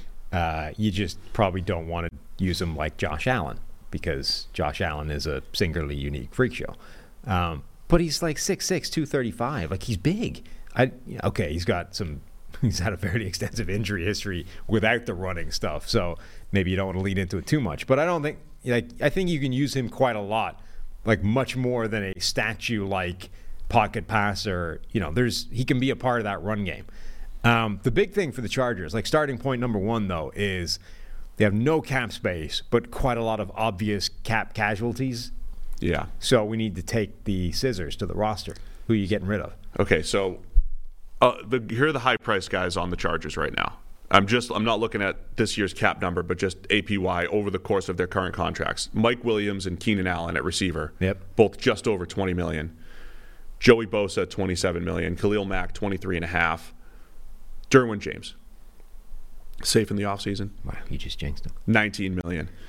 It is um, Corey Linsley 12 and a half million at center, but they have five non-quarterbacks at 19 million AAV or APY plus. That is a massive number, and that's why I think we we get caught up in caught up in the names the last couple of years because they had some good names. Yeah. Right. And I thought they were they were at good positions. Right. Two pass rushers, two receivers, and a do-it-all safety. That's why the team building effort with the Chargers, other than like the cap situation that they're in right now, I don't think it's been bad. I think they put a lot of good personnel out there. But clearly these guys aren't sticking around. So Yeah, so they are over 25 million over the salary cap. do you have despite the, do you have the exact the the best um, cap savings handy on all those guys? Yeah, I do. Despite the fact that the uh, salary cap obviously just moved in their direction. So, cap savings for some of the players you just mentioned. We cut Khalil Mack, we get 23 million back on the salary cap. Got to do it. We cut Joey Bosa, we get 14 million back on the salary cap. We cut Keenan Allen, we get 23 million back on the salary cap. We cut Mike Williams, we get 20 million back on the salary cap. We cut Eric Kendricks, we get six and a half million back on the salary cap. now, I'm here now, There's some fairly significant dead money attached to most of those, but that's a, that's a real volume of cap saving if you want to purge any and or all of those guys. I feel like Keenan Allen should stay. Yeah, Mike Williams is the more year. most the most obvious. Mike Williams twenty cut. million saving, you get 12 and a half dead cap, but you save 20 million dollars immediately. The Joey Bosa Khalil Mack thing's interesting. I, Khalil Mack graded much better than Bosa. Had had a decent year, but Mack felt like um, I don't know. He had the six sacks against the Raiders that one game. He felt like he just kind of dominated some not great tackles. Yeah. And was not helpful otherwise. Right. Um, despite having a very good grade. I mean, a 23 million cap saving for getting rid of him. I feel like that's pretty obvious. On well. the other hand, you've got Joey Bosa, who's played fewer than 600 snaps, less than 600 snaps over the last two years. And even when he was out there, people, you know, maybe they think Joey Bosa has underachieved a little bit. Nick Yeah. has surpassed him as more dominant and more consistent and more healthy. So that's a tough one, man. Because I, I look, uh, Bosa's in what year eight, nine of his career. He's heading into year nine. Joey Bosa, year nine of his career, man. Um, do you get rid of both though, Khalil Mack and Joey Bosa, and completely reset that position? I mean, now's the time to do it if you're doing it. I think there's an argument for that. I mean, if you got rid of Mack, Bosa, Mike Williams, and Eric Kendricks, right? Yeah. You are saving, what is that, 37, 57, 63, 64 million dollars against your salary cap. And then you you're just only you're only 25 and a half over at the moment, so you basically freed up 40 million of space. now you're actually players in free agency if you want to be. Yeah. Completely overhauling the roster, but draft a bunch of Wolverines in the draft. A lot of Michigan players. Yeah, just get the whole Michigan squad there. I mean, that's going to be interesting too, as like the new scheme is you know Ravens, Michigan, and like the battle for those types of players, of which I don't even know what the specific type is. I think versatile linebackers are needed. I don't know if there's. It's not as clear cut as you know, like a two high scheme or the Seattle cover three scheme. It's not as clear cut as what the style of player is, but you're pursuing the types of you know their players. I feel like I feel like Khalil Mack and Mike Williams in particular are no brainers. I think Joey Bosa, eh, the contract is different. It's a bigger dead cap hit. It's not as much of a saving. You can also free up some space by restructuring him. I feel like you can talk yourself into. He's had a bad injury run. Let's restructure him. Let's try Right. and make that work again. And then Keenan Allen, I think, is just too important to the offense to let walk, even though it's a massive saving. So I would keep him around. But I certainly feel like the, the two big names, Khalil Mack and Mike Williams, they're gone. Now, last year at this time, we said what the Chargers really need is speed on on the offensive side of the ball. Because Mike Williams is not all that fast. He's a contested catch guy. Keenan Allen, not very fast, but a an uber possession type, and he's awesome at that. They did draft Quentin Johnston, who is fast, doesn't catch the ball very well, um, but you know. I always say, well, you move move your receivers a peg down the depth chart. So let's talk about pick number five. Number five. Uh, because Greg Roman has said run the ball, as I tweeted out the other day. Well, Joe Alt could be there at five. Alt's not your mauling run blocker, but I think he's your he's I think still the best all around run blocker in the in the game. Not going to move people as much as say Fuaga from Oregon State or maybe even J.C. Latham from Alabama, but he loses less. And he's good in the zone game. He could he could run the power game, the downhill power game. Not your best gap blocker, I guess, for uh, for Roman, but Joe Alt is still your cleanest tackle. Put him in at right tackle opposite Rashawn Slater. That's if they want to go that route. Yeah. Most Chargers fans, though, they want Malik Nabers. And I am okay with that. I am perfectly fine with Malik Nabers at five, pairing him with Keenan Allen, at least in the short term here. Pushing, putting a little, taking a little pressure off Quentin Johnston. Let him be the three. Let him just be a, a deep threat or, you know, run the shallow cross that he ran 71 yards against Michigan for a touchdown in the college football playoff. Malik Nabers at five for the Chargers. That's interesting, actually, how much of an impact uh, Johnston's performance against Michigan Against Michigan. has in the eyes of Jim Harbaugh. Yeah. Because that, Could- that could cover this guy. absolutely affects. Everybody else, right? Yeah, We couldn't cover this guy Right. in the college football playoff. That guy's got a new lease of life because the coach had just signed Yeah. on, thinks he's God, even because he probably didn't watch him in the NFL last Oh, year and just remembers him carving up Michigan. Yeah, that's a good point. Um, I so I would definitely go in this particular situation. Would absolutely go uh, receiving weapon over offensive lineman at five. The other pick that's being connected to them a lot is Brock Bowers. This high. This is like the first potential spot for Brock Bowers for a lot of people. Really? Yeah. I Well, they don't have like all of their tight ends are free agents, basically, except Parham. Gerald Everett's Gerald- hitting oh, free yeah, I'm- agency. I, I got it. Parham looking- is the one wrong guy staying season there. They have no receiving threat at tight end without bringing in a Brock Bowers. I don't know if I'm taking Bowers at five over, certainly not over Nabers, especially because look how much Roman uses multiple tight ends mm-hmm. quite a bit. I know he had Mark Andrews too. Mark Andrews uh, is, is Bowers your Mark Andrews type, not necessarily the best run blocker, certainly not your in line. We're going to block a defensive end, you know, down block on the six tech type of tight end, but you know he's going to get used. So that part I get. That's fine. I would still probably go receiver first. Um, either way, I want I want Herbert with uh, with playmakers, man. Yeah. So I agree with that. I mean, I, it, it all depends on what you believe Brock Bowers is and how damaging you think the Kyle Pitts experiment has been to him. Um, but we, we've also the reason why we're talking about alt too is because we think they might want to overhaul this entire offensive line. Right, they're solid on paper. Zion Johnson at left guard and Corey Linsley as he gets older, but right tackle's been an issue for a while. Trey Pipkins there. Are they a are they another team that's a candidate at 37 on the turn to go so receiver at five and then get one of those second round potential tackles and and now you're now you're starting to move forward on the offensive side of the ball. And then they got to figure out running back because if you're going to run the ball that much, You're going to need one. yeah. Yeah. So they so they're definitely drafting Blake Corum at 37. Oh, Blake Corum would be so good. Blake Corum at four, at 37.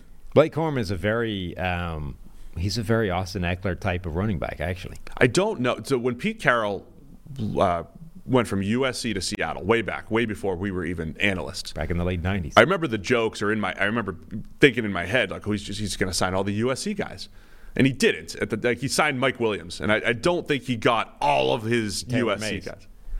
Did he get after the fact? Didn't fact? he draft though? Taylor Mays? I don't think he drafted him. Didn't he? Cincinnati did, didn't they?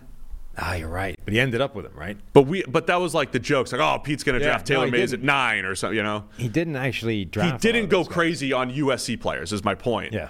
What is is Harbaugh that guy? Like he's over there. He's the guy that's so the other. Here's the other thing. Pete Carroll also, I think, came out and said Mark Sanchez declaring early was a mistake. The 49ers drafted Taylor Mays. 49ers did. Yeah. He also has this like people think he ran a four-two because it was unofficial, and then they made it like four-four-four or something. Anyway, Pete Carroll came out and was very honest about Mark Sanchez when he came out early back in the day, and it was, it was very realistic. And then he went out and he didn't just sign all the USC guys. He kind of shot over Mark Sanchez, if I remember rightly. Yes. Like everyone was expecting him to big him up, and, he was sort of actually like, yeah, he's not even close to ready. all the coaches who seem to do that, because I remember Brian Kelly did the same thing to DeShone Kizer. All the coaches are. Well, you don't do Jim that. Mora may have said the same thing about Josh Rosen. Right. I'm just saying, all the coaches who came out and told the truth about their guys were right. Yeah, I mean, you don't say something like that unless it's true. like you're Yeah. certain. Why would you like? You're not taking that kind of shot unless it's really My blatant. My point in all this is Jim Harbaugh has come out and said that JJ McCarthy is the best player in the draft. Right. Is Jim Harbaugh the type of guy that's gonna be like, ah, give me, I'm getting all go blue. Let's go. We're loaded up on our national championship team. Get the give me the offensive line back together. Get Corum running the ball. I just hope that's not. It, remember the Lions draft a couple years ago, where it felt like they were trying to instill the run game, mm-hmm. and their draft was like Frank Ragnow at center, which was fine, but everything after that went running back, Kerryon Johnson. They drafted a fullback. They drafted a run-stopping linebacker. Everything was that yeah. if the Chargers go like tackle, they go alt, they go Blake Corum, they go run blocking tight ends, they go nose tackle, run stopper. I, I just don't know if I want to go down that path, but I could actually see it. I mean, if you're yeah, if you're implementing a Greg Roman type of offense, you are presumably going to have quite a run-focused draft or, or off-season generally. Like you are going to be trying to get bigger, stronger, tougher, and you're going to want a running back from somewhere because you probably don't have one at the moment. All right. Anything else specific about the Chargers? I want playmakers. I want speed. What type of running back do they want? Down. I mean, they're gonna they they run power counter. Roman. They're running. Right, but even that, like, what type of running back do you want for that these days? Because this is the thing: the run it- game has changed in today's NFL, where I even for a power type of scheme, like even for a gap type of scheme, I actually think you still want explosive speedsters. yeah, of course. Like I, you don't, don't think want there's a Derrick Henry looking people. Yeah, there's not like a specific type. I think some I think some guys just with running backs, it's not about a size thing. You always have to be you always have to have good vision. You always have to be shifty. You always want big playability, and you always want and you always want to like be able to create yards after contact. Mm-hmm. I think the difference is some guys are just naturally more conducive to like one cut downhill style of zone. Other guys are you have to be a little bit more patient setting up blocks in a gap scheme. To me, those are the traits. It's less about this dude's 230, this dude's 210, that type of thing. So they're probably not drafting Jonathan Brooks on the basis that he's coming off a knee injury, Yeah. even though he might be running back one. Um, who would be your guy in the draft? You're asking me about running backs Yeah. in February. Yes, I am. I haven't done my, my, my running back work. Trey Benson would You- be great for them. Trey, I, I, I thought you were going there. I, I also- you like listed- Est- you like Estime. I do. I like From Estime Notre Dame. You also listed a bunch of attributes that, frankly, defined Will Shipley. Vision, shifty. Yeah, Will Shipley from Clemson. Get that man in that offense. Watch him cook. I like it. I'm, I'm, though I'm glad that you've done some running back work. I feel in the fifth. I feel dirty if I start scouting running backs before other positions are completed, before I've done my work at the other positions extensively. Drew in the chat is saying uh, Blake Corum is not an explosive speedster. Well, he's explosive. He's not a speedster. Um, he's, I was not. I wasn't suggesting that he is. He's just a good all-around running back. He's extremely explosive, but tops out quite quickly. yeah. Like he's he's got incredible burst and then like hits the rev limiter really fast. Who's that? That's somebody. Um, but also, by the way, That's somebody I could. Corum 2022 and 2023 are different players coming off a knee injury. So Oh, his athleticism. Let me pull out the athleticism score. I think it. Do it. I Do it. think it tells that story about. So the, big question, injury. if you're if you're analyzing Blake Corum, is is is 2023 the guy we are getting in future? Like, did the knee injury permanently damage him as an as an explosive playmaker, or is he a player that's just taking a year to get back to where he was, which is insanely explosive? Yeah, at the percentile, we had him in the 94th percentile in 2021. Okay. He was in the 75th percentile in 22 and 62nd percentile in Right. 23. So his athleticism score has gone down. Um, max speed has gone down. What he's topped out at, yeah. We him at 20 point. Uh, uh, we're in like a slightly different scale what we use from what people hear from NGS, but his max speeds have gone down a little bit the last couple of years as well. Yeah. So I, I mean, I think you just need to ask yourself the question as a team: like, is he? It- Was this permanent, or is this just a year coming back from injury? All right, have we done enough to solve to fix the Chargers? Yeah, we cut a bunch of players. We drafted them probably Malik Nabers at five. Uh, we gave them a selection of running backs to draft, and we're giving them linemen on in like the second and third round, right? Yeah, We're- that all we're- sounds pretty good. Those, yeah. Keep Derwin. They're another one of those teams that's primed to just be better on defense, just by a scheme change. Sure. They're just gonna like the Vikings this year, just by scheme change, just by reshuffling some things, that they have a chance to just be better. So, AFC West is done. Easy. Yikes. We're halfway through this thing. NFC West, where are we going? Arizona Cardinals. We have four more teams. We're seven eighths of the way Easy. through the NFL, theoretically. South comes on Wednesday. All right, Arizona Cardinals. What are we doing in Arizona? Picking Uh, at four overall here. Yeah. Wow, have we got a lot of picks. Yes. One, two, three, set four, five, six, seven, eight, nine, 10, 11, 12, 13 draft picks. So when we say when we're talking about the Broncos and the Raiders, and we say let's reset, like let's let's look to next year, Arizona is kind of the the template for this thing. Yeah. Six of which are in the first 90 picks. They have six, um, five, in, yeah, six in the first ninety. Yeah, you're right. Four twenty, yeah, three out of the first thirty-five. Yeah, there's a lot. There's a lot of opportunity. A lot of drafts capital we got working here. Arizona was uniquely positioned last year to really punt on their season because they knew they were missing Kyler Murray. If And they this is, didn't have that, Yeah. They probably wouldn't have gone this extreme. But now that it's like, all right, we're in a good spot. But yeah, and they have and they have an incredible amount of draft capital. Even when you consider they kind of got hosed by the fact that the Texans were wildly better than everybody thought they would be. Oh, that Like, Texans pick easily could have been top 10, Yeah, 15. like these Yeah. picks at the start of the season were sort of betting favored to be one and two overall, and instead they end up with four and twenty-seven, which is still really good, but could have been so much better. Um, and then they have Marquise Brown as their biggest name free agent. Um, And a ton of cap space. So I feel like in a ton of cap space. So I feel like this is first off, when you have this much draft capital, are they in the trade down market at four, like they were last year? So they they had pick three. They traded down to what twelve with with Houston, and then back up to six. Right. And part of the reason why it was so great for Arizona is like they were going to pick Paris Johnson, their first round tackle, at three, and then they got all these extra draft picks and still got him at six, which was awesome. Are they still in the market to do that again, or do you just take Marvin Harrison Jr. at four, or whoever you like the best at four? Let's say Marvin Harrison, and then maybe the next four or five picks are all on the defensive side of the ball.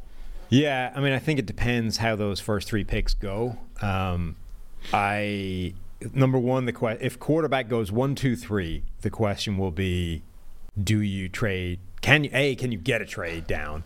And if you can, do you value that more than picking Marvin Harrison Jr. at number four? Uh, Reminds me of 2021, where there were three quarterbacks at the top, and then when Kyle Pitts, Ja'Marr Chase, uh, Jaylen Waddle, Penei Sewell, Micah Parsons was in that draft, Patrick Surtain, right? And we said, if you're going to trade down, don't trade down so far that you don't get a blue, you don't get a blue chip. Is that the question Arizona's asking right here? How far can you trade down and still get? Like if they have a similar grade on Marvin Harrison Jr. and Malik Nabers, and somebody wants to come up and get one of those guys, yeah.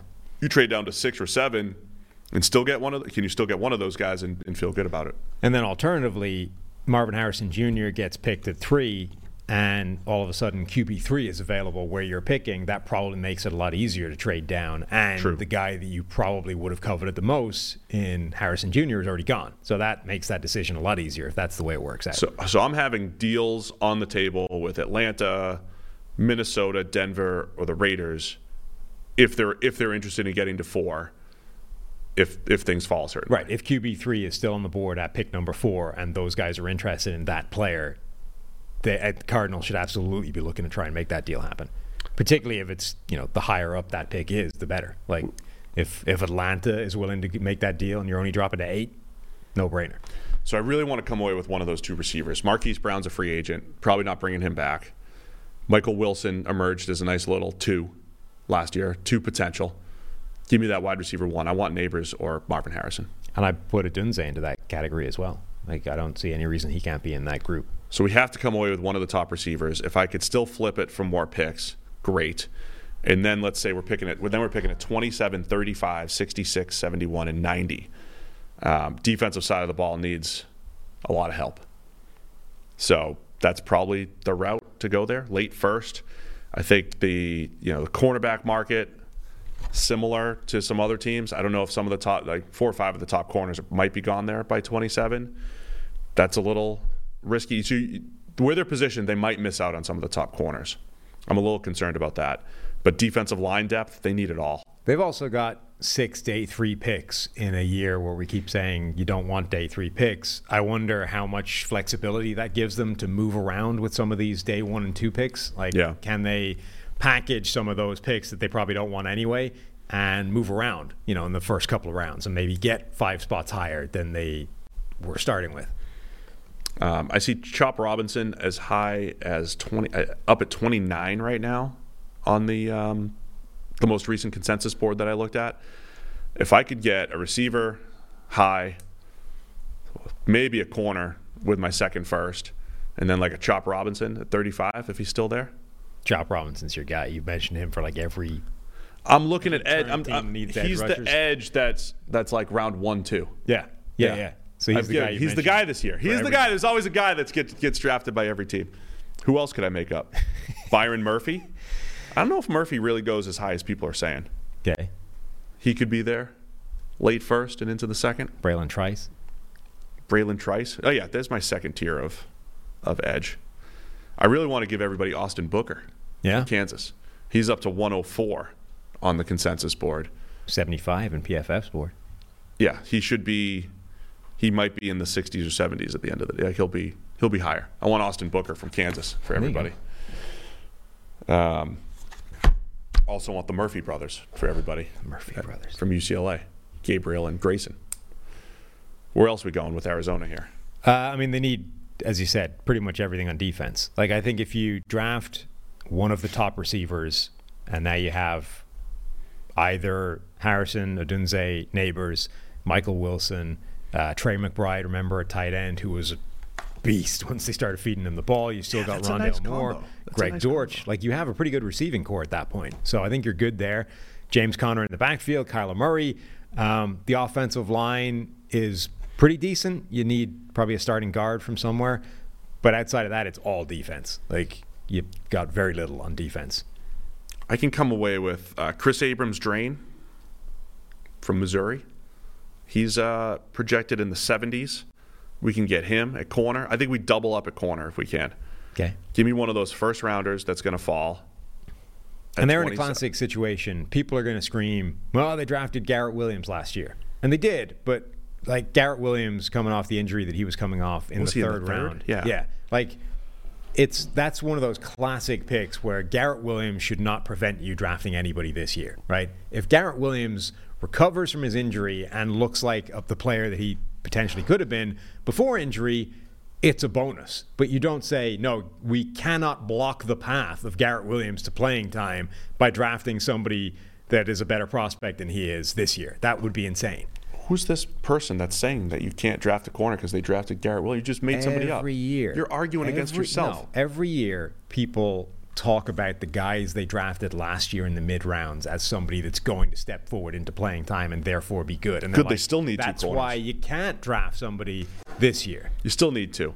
Um, and then again, defensive line wise, they've um, I mean they've got the Barbarian as a pass rusher. They got Zaven Collins, who you know they, they experimented with. What? Cameron Thomas didn't necessarily develop what. What a, just what a pass rushing group. You've got, you've got the barbarian and an, and an off the ball linebacker. Yeah. So I mean that's the other place they could potentially double up with Chop.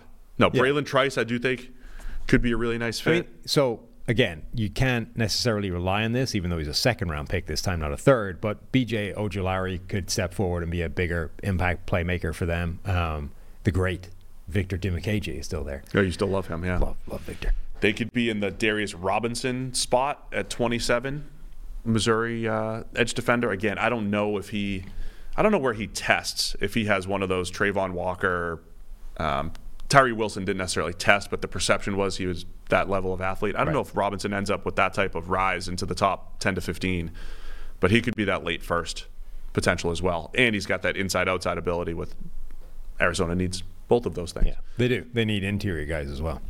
Um, anywhere from a free agency standpoint that you would look. Again, offensively, I think they could use upgrades on the offensive line, but theoretically, they're all pretty much locked up as far as DJ Humphries at left tackle, Will Hernandez in the last year of his contract at guard. They could use depth there, but I would probably look to the draft for Would- the line. They could be a playmaker for one of the big sort of impact defensive linemen in free agency, uh, if whichever ones make it to the open market. Like if Justin Madubuike Yeah. actually hits the market, that would make sense for Arizona. They've got the money to make it happen. He fills a position of need, and it wouldn't. It timeline wise, it makes sense. He's a young player, ascending, coming off a career year.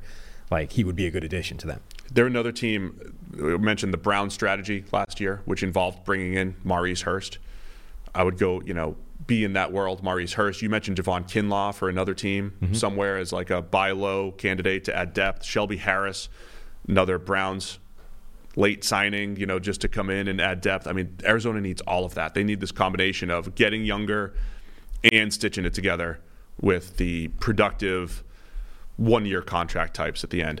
Uh, Marcus Davenport's another guy. If um, if he's officially out there, I would buy low on Marcus Davenport. Any any team that needs defensive line help, I would I would play that game for sure. I also Teair Tart is another player that Yes. there's there's some red flags. You know, the Titans basically got rid of him randomly because they were fed up with him. Um, but he was picked up. There were a couple of teams that were claiming him as well. Like he's still only 26 years old, I think. Um, I mean, he could make an impact for a team that's got nobody stopping him getting to playing time. All right, have we fixed the Cardinals? Yeah, That's a lot of options. We because they have so many draft picks. We mentioned more players. I think for anyone else, it's a lot of draft for any other team. I Cardinals also, I mean, fixed. they should be using all of those day three picks to either move around or get into next year again. Like if they can flip those for future picks, I mean, they could. That's the kind of draft capital haul that just lets you do a lot of things. You're right. So listen, the Eagles had like a three year run. I was a three year run where they kept having two first round picks and they just kind of like Yeah. kept it going, right? And it gives you it gave them the flexibility to trade for AJ Brown one with one of them, and then also draft Jordan Davis a couple years ago. Right. When you when you get to that position of power, because teams discount future picks, you can always remain in that position of power. You can always, uh, and, and Arizona has enough picks to pick some, pick some players, but also be in a position of power next year. I'm, I'm with you as well to continue to play that game. And in it, like it's if you're one of those teams where you're drafting and um, like you just don't like where you are, we're in the fourth round. Our picks coming up. We don't like anybody on the board right now. Right? We think everybody is at least a round two. You know, to. Uh, I mean, if they're not a blue or a green on here, I'm trading down. That's what I mean, right? Like if you're working any kind of system, right? Whether you're using the model or just whatever you've come to, if you're sitting there like in the fourth round, you don't love where your pick is, then try and trade to next year. Like we'll take even the equivalent fourth round pick next year for you know to, to get out of this pick. All right, Cardinals fixed. Let's go. Los Angeles Rams next up on the board. For the first time since 2016, the Los Angeles Rams will work on Thursday night. They're actually going to work. They're going to have to do something in the house. In the house, In the presumably in the house. Maybe they're going to be. Maybe the house was just there because they, you know, they weren't really working, Well, or are they going to get better house now that they've they're actually going to do things, or they're going to be in the office. They're probably going to go to the office because it's this is serious. They have a first round pick Hmm. right now, first time since 2016. Uh, Rams coming off of just a fantastic season. Uh, when we when we're doing all these exercises, we're we're using depth charts. We're, it's, it's an on paper discussion, and the Rams were one of the most fascinating on paper teams last year because they still had Matthew Stafford and Cooper Kupp and Aaron Donald, and literally the rest of the team was like Senior Bowl and Shrine Bowl guys within the last two years. I mean, for the most part. I mean, it was just it was young young team. But you get the Puka Nacua breakout, you get the Kobie uh, Kobie Turner breakout, and all of a sudden, and then the stars played like stars. You know, Cooper Kupp was hurt, but um, boom, there they are, a playoff team. So now the Rams, they've reset the, the salary cap situation. They could not play in free agency the last couple years after going hashtag all in. And here we go. The Rams are back to play in the offseason games. Yeah, they got cap space and they got draft picks. This is a whole new world for the Los Angeles Rams. Um, now, most of those draft picks are still day three, but still, they do have a first rounder, they have a second rounder, and they have two third rounders. So they they basically don't have day. Like they've got they've got four picks in the first three rounds, and then a whole bunch of How many do they picks. have total? They had seven, 12, 11? 11. 11 total picks. Yeah, S- and uh, three space. seventh round comp picks, it looks like. right, and cap space to play with. Yeah. Um, so yeah, they're they're players in in the entire offseason, and they kind of need to be because as much as they were good last year and um, dramatically better than I think people expected, still a lot of holes in this roster. Um, so starting on the offensive side of the ball, they're going to lose two starting offensive linemen, Coleman Shelton and Kevin Dotson. It looks like. Um, I know Dotson definitely one of the more coveted, should be on our list, one of the more coveted guards. Well, again, preface it with I don't know if the NFL feels the same way as us, but we did have him as the number two graded guard last year, breakout season with the Rams. As we said with other teams, if you could bring him back on the cheap because we like him more than the NFL does, do it. Yeah. Um, they've also, by the way, I think already re-signed Demarcus Robinson. They brought Demarcus Robinson back for like five or six million a year. there's some weird. Uh, there's a hilarious and slightly strange infatuation with Demarcus Robinson going on on this team. Well, he was awesome last year. But He was fantastic last no, year. No, he wasn't. He was good. He was force fed the ball in the red zone last year That's for right. some reason, That's right. Which didn't make any sense at the time. Doesn't make any sense later, and yet they've been like, you know what, we need to go get Demarcus Robinson back. That man was a playmaker. This is why you think it's easy to sit in this squeaky chair. You think it's easy to sit in this chair, analyze all 32 teams, Uh-huh. have good, strong, aggressive takes, be right all the time, because sitting in this chair the last couple of years, if you, if you had told me Demarcus Robinson would be far better and more productive than Allen Robinson, Yeah, I would say that's crazy town. wouldn't have made any sense. Crazy. All Allen Robinson needed was a good quarterback. Hadn't had one since middle school. Finally got one, then played terribly Then it got worse. forever. Yeah. Yeah. It's like a good quarterback actually broke Allen Robinson. He's only capable of playing with terrible quarterbacks. Yeah. I'm used to watching the ball sail over my head. Yeah. I mean, Kenny Pickett's probably the second best quarterback he's ever played with behind Matthew Stafford, and his production has been at an all time low. Yeah. But Demarcus Robinson, solid, been good. Yeah. But solid in a way that feels like you could do that with any receiver in the world. You know? Like if you just started feeding any receiver in the game the targets that he had in the red zone last year, they're probably getting 400 yards and four touchdowns. I still think. I mean, it's a it's a pretty cheap deal. Demarcus Robinson, Puka Nacua, Cooper Kupp. I, I do think they might still be in. Uh, let's add to the receiver core market. Yeah, I mean, I they're prime for just draft a guy in the third and see if he can come in and make an impact. You know, Yeah, they could do that. Your boy Jamari Thrash. Yes. Jamari Thrash would be a good fit that would be a good one. for the Rams. I would like that a lot. Or um, uh, Roman Wilson. Or Roman Wilson. Yeah, that so so let's get let's get a mid round receiver in Or there. Javon Baker, the UCF receiver. Yeah. That would be a good one too. They're all in play. All in play. They're all in play. Uh, what about a pick 19 for the Rams? Uh, another center needy team. Are they uh, JPJ first round option? Uh, Jackson Powers Johnson, the center out of Oregon. Yeah, they could. I mean, they have. They're one of those teams that could go in a variety of different directions at this pick. Like they have need at cornerback, they have need on the offensive line, they have need at. Um, I don't know what they value in the first round. nobody does. Their last two first round picks were a QB and a running back. I mean, 2016. yeah. It's 2024. Gurley, yeah. Goff in 16, Gurley in 15. Yeah. Donald it's a long and time ago. Aaron Donald was the third to last first round pick for the Rams. The last first round pick that the Rams used on a player in the draft predates the Trump presidency. Amazing. That's a long, long time Who was, ago. the, who was the tackle that went at two the year Donald? The, I always say J- Jason Smith was the 2009 number two overall failed tackle. Oh, it was Greg Robinson. yeah. So the last four first round picks were Goff, Gurley, Donald, Greg Robinson The mixed in bag. 2014. It was a while ago. So I don't know what they covet. I do. I will say, um, the edge uh, edge defender.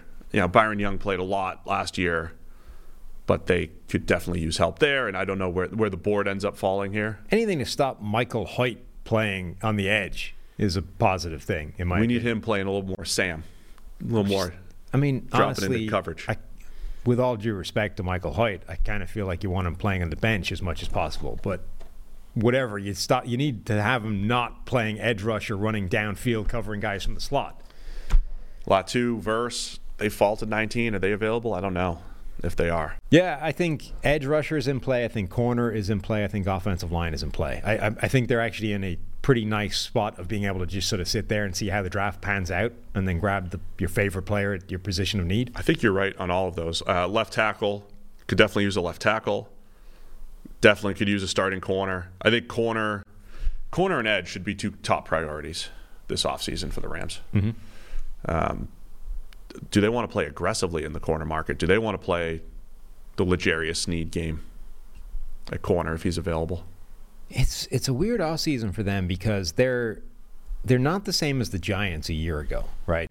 For the simple fundamental reason that instead of Daniel Jones, they have Matthew Stafford and Cooper Kupp and Puka Nacua. Like it's a different dynamic. Stafford, by the way, playing the best ball of his career. Right, but it is, I think, slightly similar in terms of it's it's a very unstable bit of success that they just enjoyed. Like it didn't make sense on paper. You look at what they did last year, and you're like, that offensive line was terrible on paper, and somehow played much better than it looked like it should.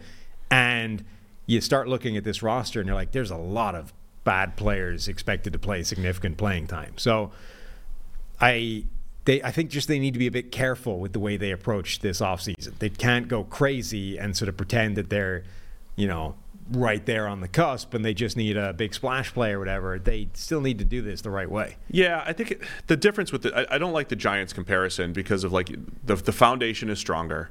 Yeah. And a lot of it is what I've just said. I know that, and because what you said, uh, they're young players. They've got a, a plethora of young players who can develop, and then you add, you sprinkle in the splash play as a L'Jarius Sneed type, or sign Kendall Fuller, like get a big name corner, draft another corner, um, add another slew of draft picks in there, and all of a sudden, yeah, the the Rams are in business here.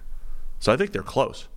I think they're closer because they used they used a reset year to make the playoffs, but I think I think it was real because they hit on Puka Nacua and what he was able to do, and they did it with Cooper Kupp largely injured. Like they're they're pretty well set up, I think. Yeah, That's how I see it. I think that the, I think that it's just more fragile than that. Like if it's a it's a much more stable foundation than the Giants because they're strong in the right areas. But like the offensive line could easily collapse next year and be what it was, what it looked like it was on paper heading into the season. I mean, they could like if they if they upgraded four starters or three starters this offseason, it wouldn't be crazy, you know? And like that's a pretty significant factor in terms of how good your team is going to be next year. And then you need to go and like attack defense. So yeah, like it's not they're in a better position than the Giants, but I think the caution would still be that like let's just not assume that this is a playoff caliber team next year because it was this year. Another team that could use defensive line depth. You got Aaron Donald, Kobie Turner, Bobby Brown on the defensive interior, but I think I think edge both uh, play in the free agent game and potentially in the draft. Got to attack that position. Corner, I think, might be the biggest need Yeah. on this team, um, and then those two starting spots, center and guard. Uh, try to bring back Kevin Dotson and stitch it together at center. Left tackle too. The other one, Alaric Jackson and Joe Noteboom battling for that spot. I think you could use an upgrade there. Again, I, I, I think the Rams are going to be more aggressive, obviously, now that they have cap space and they're not just trying to reset the whole roster. Jonah Williams potentially in, involved there. Tyron Smith, do they play in that world for a, a year or two? I also kind of wonder if they go crazy now that they have a first round draft pick and trade up with it. Yeah. We're actually in play at the top of the draft. Let's go all the way. I mean, there's also part of the reason why they traded the first round pick is because they they studied it and they're like, if we're picking it in the 20s, we're better off having a veteran plus Yeah. the contract. They might still believe that, right? So they might take 19 and and keep trading down and accumulating more picks, or they flip it for a veteran somewhere. Yeah, it felt like a year ago actually when you were on the Sloan panel with um, Kevin Demoff.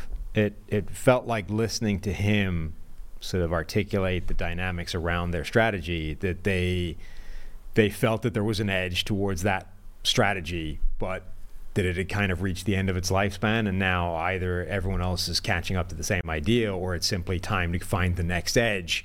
Yeah. It doesn't feel like they're going to do the same thing over again just because they have first round picks again. Um, I feel like they're going to go in a different direction with that, whether that's just use your pick or whether that's actually trade with it. I believe it was last year. I think eight teams didn't have a first round pick. It was some kind Yeah, of record, right? crazy. So when so when you talk about they lost that edge, like yeah, other teams started doing that. They Right. traded for Tyreek Hill and, and he, AJ ca- Brown. he was and- sort of very specific in articulating look things like that are only an edge as long as you're the first person doing it and nobody Right. else is doing it now one half when literally a quarter of the league is doing it it's no longer you're no longer stealing a march in everybody so you got to do something else or are they the team that calls Denver from two hours ago for Patrick Surtain? Here, take my next two first. maybe I don't think I don't know that they're. I mean, just last year in a re, in a rebuilding year, 2022, they were so allegedly offering two firsts for Brian Burns, who, by the way, are they going to go get Brian Burns on the free agent market right now as well? All right, a lot of options for the Rams. Did we fix them? We gave them some options. Hmm. Is that good enough? sure I think it was good. Demoff approved. Demoff off My, approved. my, my co-panelist at Sloan. I'll be back at Sloan later this week, either Friday or Saturday. I don't have my schedule yet. When am I going, guys? Somebody let me know. trying to make dinner plans in the North End. yeah North End. In Boston. San Francisco 49ers. We get the Niners and the Seahawks left here. San Francisco 49ers. Super Bowl losers. How are we going to how we going to how get the Niners? that. That's what they were. It's a descriptive term, you see. I- yeah Let's go. How are we going to fix the San Francisco 49ers? We have Brock Purdy under contract, we do eating ramen noodles, rooming with multiple teammates. He's making no money the next couple of years. Golden opportunity for us to build the roster around him. and it's still like what is it at least a year away from being able to get more money as well like Yeah. they can't even if they wanted to they couldn't give him a contract for Yeah. another year Spend all the money around Oh, Brock, Brock. Meanwhile, Joe Montana's out there like still balling out with his mil- bill- millionaire billionaire lifestyle. Like he's got it made. He's like 60s. Brock Purdy's current quarterback, Yeah, win, Super Bowl caliber quarterback. win four Super Bowls. can't get any money. Yeah, Joe won four. Yeah. Brock's won zero. Yeah, zero. we did that back in the 80s when there was no money. All right, what are we looking at for the Niners? Hmm. What are we looking at with the Niners? Oh, that's a good question. Yeah, I just, they, I just they got a lot of draft picks. They don't have a lot of cap space. Um, they've actually, so they're not in a position where they're not like the Chargers, right? Where there's like four or five guys that they're probably going to get cut because they're they actually save them a ton of money. But they do all of a sudden have a bunch of guys with a giant cap number, in addition to Brock Purdy earning nothing. Yeah, it's it's the whole where you deploy the resources. So remember last year, I, I don't think we anticipated the Niners being huge free agency players, and then they go out and sign Javon Hargrave for a massive number. It's like, dude, they're already loaded on the defensive line. Yeah. And since that point, they traded for Chase Young and Randy Gregory, and they just kept going and going and going, and almost got him there as far as the D line goes. And then and now they have this Brandon Aiyuk situation as well, where they have to figure out his future. Aiyuk might be a little upset with the team. I don't know. And Aiyuk emerged this year as one of the best all-around receivers in the NFL. And I think it's a fair question. They already locked up Deebo Samuel a couple years ago. It's a fair question to say who would you rather have, Aiyuk or Samuel, especially with Deebo, the way he's been used as a running back and the way he plays from an injury standpoint. I think that's a fair question if you're the Niners. Yeah, I mean, I spent all last season, all last offseason rather, saying teams should be on the phone offering their first round draft pick for Brandon Aiyuk. And maybe the 49ers would turn it down every time, but if you need a wide receiver, particularly a number one, you you should make that phone call. Like Yeah. at least make them turn it down, right? If you are, you know, a team picking somewhere in the middle of the first round, you should absolutely pick up the phone call or pick up the phone, dial John Lynch, offer him your pick, and make him tell you no, right? And maybe he will, but you should eh, not doing that. I feel like is just not doing your due diligence. It's not turning over every stone, etc. Um, I feel the same way this year. Like people are going to be talking about Tee Higgins with the franchise tag. I think Brandon Aiyuk is a better player than Tee Higgins and certainly more versatile. So if you're in need of wide receiver and you don't pick in the top, you know, 10 where you're going to get a shot of one of those top guys, do the same thing. Force them to make that decision. And if Aiyuk is getting, you know, a little bit more upset, maybe he's more inclined to agitate for that and help you out by saying, "Hey, they, you know, whatever team is interested in me, I actually want to go there now." So the two things at play here is I, I don't know. Do you have enough money to pay Brandon Aiyuk in a year? Probably. So you look at the they're they are this fascinating. Remember, we, we were sort of saying when you get a quarterback, you, the quarterback takes up the, the biggest chunk of your salary cap, and then you have X number of X number more big money contracts, right? Yeah. Four or five, whatever that is that you can give out. Well, cap number this year, the 49ers have five players with a salary cap number of at least $22 million. George Kittle, Fred Warner, Arik Armstead, Deebo Samuel, and Trent Williams. Trent's is all the way up at 31.5 million. So five guys essentially with the monster contract. But then they've got five more that are over $10 million. Uh, Ward, Javon Hargrave, Nick Bosa, Christian McCaffrey, and Brandon Aiyuk. So Aiyuk right now is getting paid basically half what Deebo Samuel is, or at least in terms of salary cap, it's half the cap hit. So if you assume this Getting is the paid last, his fifth year option here. Right. Yeah. If you assume that this is the last year that that's going to happen, next year you're going to have to put something together similar to Deebo. That's okay as long as you're budgeting one of those other deals in that $20 million bracket going away. Yeah. Which it could. Like if this is the last year of Trent Williams, for example, or if Arik Armstead can be moved on from, then maybe that frees up that money. But they're like that's the game they're playing. In addition to, at some point, Brock Purdy's contract is coming down the pipe. So the thing that the Niners did a couple years ago, which I loved at the time, and let's let's rehash it. They drafted DeForest Buckner in the first round, got four years out of him, and right before re-signing him, they traded him for a first-round pick. It was pick number 14. They drafted, I don't know if they did it on purpose, but they basically da- drafted his direct replacement in Javon Kinlaw. Clearly, Kinlaw was not very good for his four years there. He's going to be a free agent now. They did not pick up his fifth year option. He did not replace DeForest Buckner's production one to one. But you could still say it was the right move because you can't sign a Javon Hargrave without that freed up money, right? You, you, if you weren't going to pay DeForest Buckner, so you freed up all that money and you got a first round pick back. Are they in a similar position here with Aiyuk, where you say we got four years of great service out of Aiyuk, now we're going to flip him for another first round pick, don't necessarily have to draft a receiver, but it could work out pretty well that way. And we're keeping the money free for other potential free agents and re-signings and Brock Purdy in a couple years, but also getting a you know younger, cheaper at receiver. Could you make the same play again? One for one, Javon Kinlaw did not replace DeForest Buckner, Right. But maybe the money that you saved from DeForest Buckner allows you to have Christian McCaffrey on the roster, have Javon Hargrave on the roster. It helps in other places. So that's to me, that's one of the options that they have here. Ultimately, though, I probably just I I like Aiyuk for the long term in the system. in Yeah, this but the question becomes how many of those big deals can you carry at any given moment? Like you can. You I, can I I would be ready to move on from. I would rather have Aiyuk three years from now than Deebo Samuel. I think. I think that's where I'm at. Even though Deebo is like Style and yeah, I I love Deebo. I just think that's going to run its course within the next couple of years. maybe. Let him out and then keep Aiyuk as my one. I, I mean, I think they are capable of doing pretty much anything that they want in terms of the the the, the fact that they haven't paid um, Brock Purdy yet and won't for at least another year means they've got the the creativity, they've got the flexibility to be able to keep uh, Brandon Aiyuk or you know flip him or let him walk. But they, this is all the the kind of the difficult tightrope act of managing a roster, if you're like a contending roster. So, you know, you could you could pay Brandon Aiyuk this offseason, keep him there for the long term, and then figure out which of those big contracts is going to be coming to its conclusion, whether it's Trent Williams or Arik Armstead or whatever.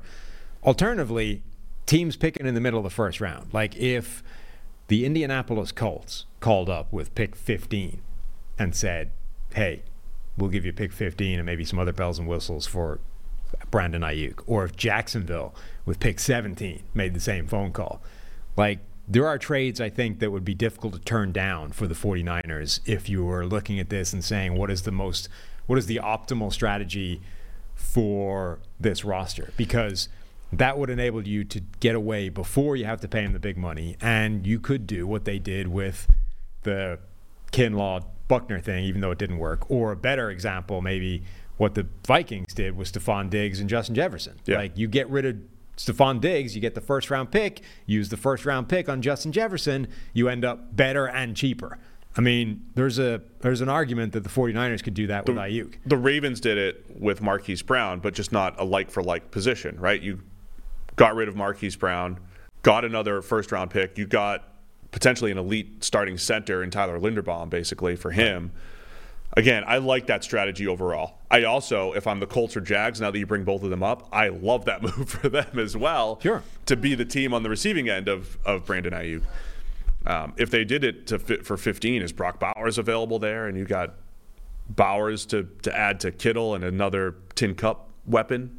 I mean, there's Or even if, like, even if the like, who knows what the draft is going to look like by the time you get to that spot. But let's say it panned out this way, where you flip um, Brandon Aiyuk to Indy or Jacksonville, and somehow Rome Odunze is still on the board at that spot.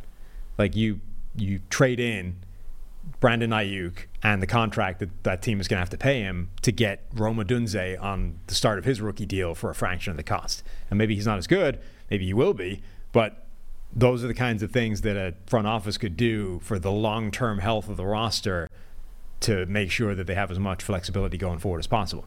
no, I like it. Or they just pay him this offseason. Yeah, or you just pay him. I mean, so those are interesting decisions for the Niners. As you mentioned, I think ton of draft picks. They got four in the top 100. Um, last two drafts from San Francisco, they got Ji'Ayir Brown last year in the third round. That was their first pick, pick 87. That was the only pick or the only draft last year where all of the consensus like draft graders hated it. The only draft. But it, it's like the nature of it because your fir- your first pick was 87. So that's like we talked about this during our draft recaps all the time. Nobody's grading on a curve, and they're not saying how well did the Niners do relative to the picks they had. Even relative to the picks they had, it was a weird draft. Oh, was it? Yeah. I mean, Ji'Ayir Brown was the one guy that contributed a little bit, and of course Jake Moody, a kicker. Um, but even from 2022, their top pick there, they didn't have a first that year. Drake Jackson hasn't really panned out great to this point. Guys like Tyrion Davis Price, Danny Gray, Spencer Burford has been a starter So they've basically gotten two starting caliber players or two starters over the last two years, if you don't include your kicker. Um, so this is kind of a a big draft. And again, even the year before, Aaron, uh, Trey Lance, Aaron Banks, Trey Sermon, Ambry Thomas, not a ton. They did steal Hufanga that year. In other words, to future proof this roster, this is a big draft for them, I think. They haven't gotten a ton of contribution with a lot of draft capital the last couple years. Four picks in the top 100. Right. That's a good place to to fill many of the uh, potential problems, future problem spots here on the Niners. The big thing I think for this team is you look at the roster overall, it's really good. It's one of the top rosters in the NFL. The biggest question is like is the offensive line actually sustainable at this level or do we do we need to make some serious changes there because eventually the thing is going to collapse around us. Like Trent eh, the line right now is Trent Williams who's playing as well as any offensive lineman in the NFL since he got there and four other guys who have various yeah. shades of like average to below average. I don't think our grades are wrong there. I, I mean, I, I just I trust the overall analysis of it, and I think maybe lost in the Brock Purdy conversation is you know we've made excuses for other players when they don't have great pass protection. He's Purdy's produced without great pass protection. I would rather improve that if I'm the Niners for sure. Yeah. So I think I think tackles in play if they stick stick in the late first. And again, playing this Aiyuk game, like if they stole another first rounder in a trade somewhere, tackle, receiver, they could get they could fill both of those spots in the first round potentially, tackle and receiver. Right. Like um, we've done with other teams. And by the way, as great as Trent Williams is, he's 35 heading on 36. Like at some point he's going to reach the end. You, I mean, we're reaching the point now where at the minimum you need to start planning for life beyond Trent Williams. So the other part is we could keep Aiyuk and another team that's trench heavy, offensive and defensive line in this uh, defensive line because you know they want to have eight deep and Clelin Ferrell and Chase Young and Kevin Givens and Javon Kinlaw are all free agents. They, they have heavy investment in Nick Bosa, Javon Hargrave, Arik Armstead, but we want to get younger there, so we attack uh, offensive and defensive line essentially from a depth perspective. That's how we're drafted. That sound good? Mm-hmm. If we're making the decision, do you want to pay Aiyuk or do you want to trade him? If that opportunity, like if you had pick 15 or you could pay him. Uh, I mean, it, it always depends what that trade looks like. I mean, the the the Eagles traded the what was that 20, 18, something like that. They a mid first round pick, but they also traded a third rounder as well, and they picked up the contract. If I was San Francisco and I was able to get pick 16 and a third round pick, and somebody else was going to pick up the tab for Aiyuk's contract, I think I would probably take that deal and bank on my chances of being able to draft not a not a Diggs to Jefferson replacement, but like a close enough yeah. replacement that I can lean on Deebo, Kittle, uh, Christian McCaffrey, just other players. Again, I think those I think those moves make sense over the course of time for the organization right? Have get four good years out of a first round pick, get another first round pick for him.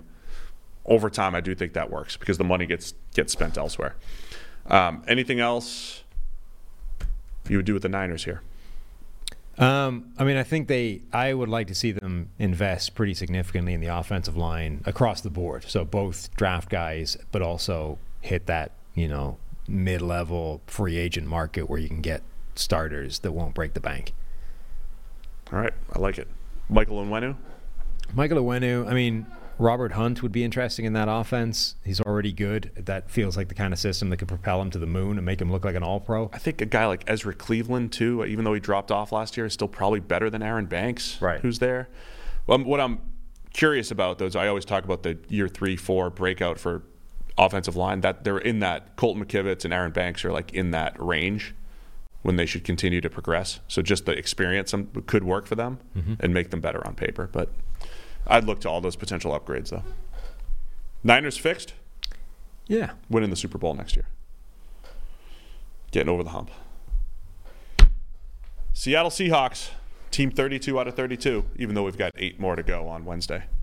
For us, this is it. And we're driving to Indy Got Prime Steakhouse. We got St. Elmo's this week. Got a big week in Indy, but one more piece of work here. Seattle Seahawks.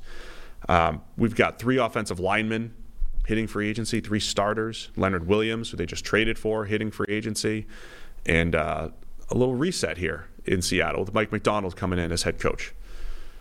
What are we looking for with Seattle? Geno Smith. There's rumors about Geno Smith trades. Why? I don't know.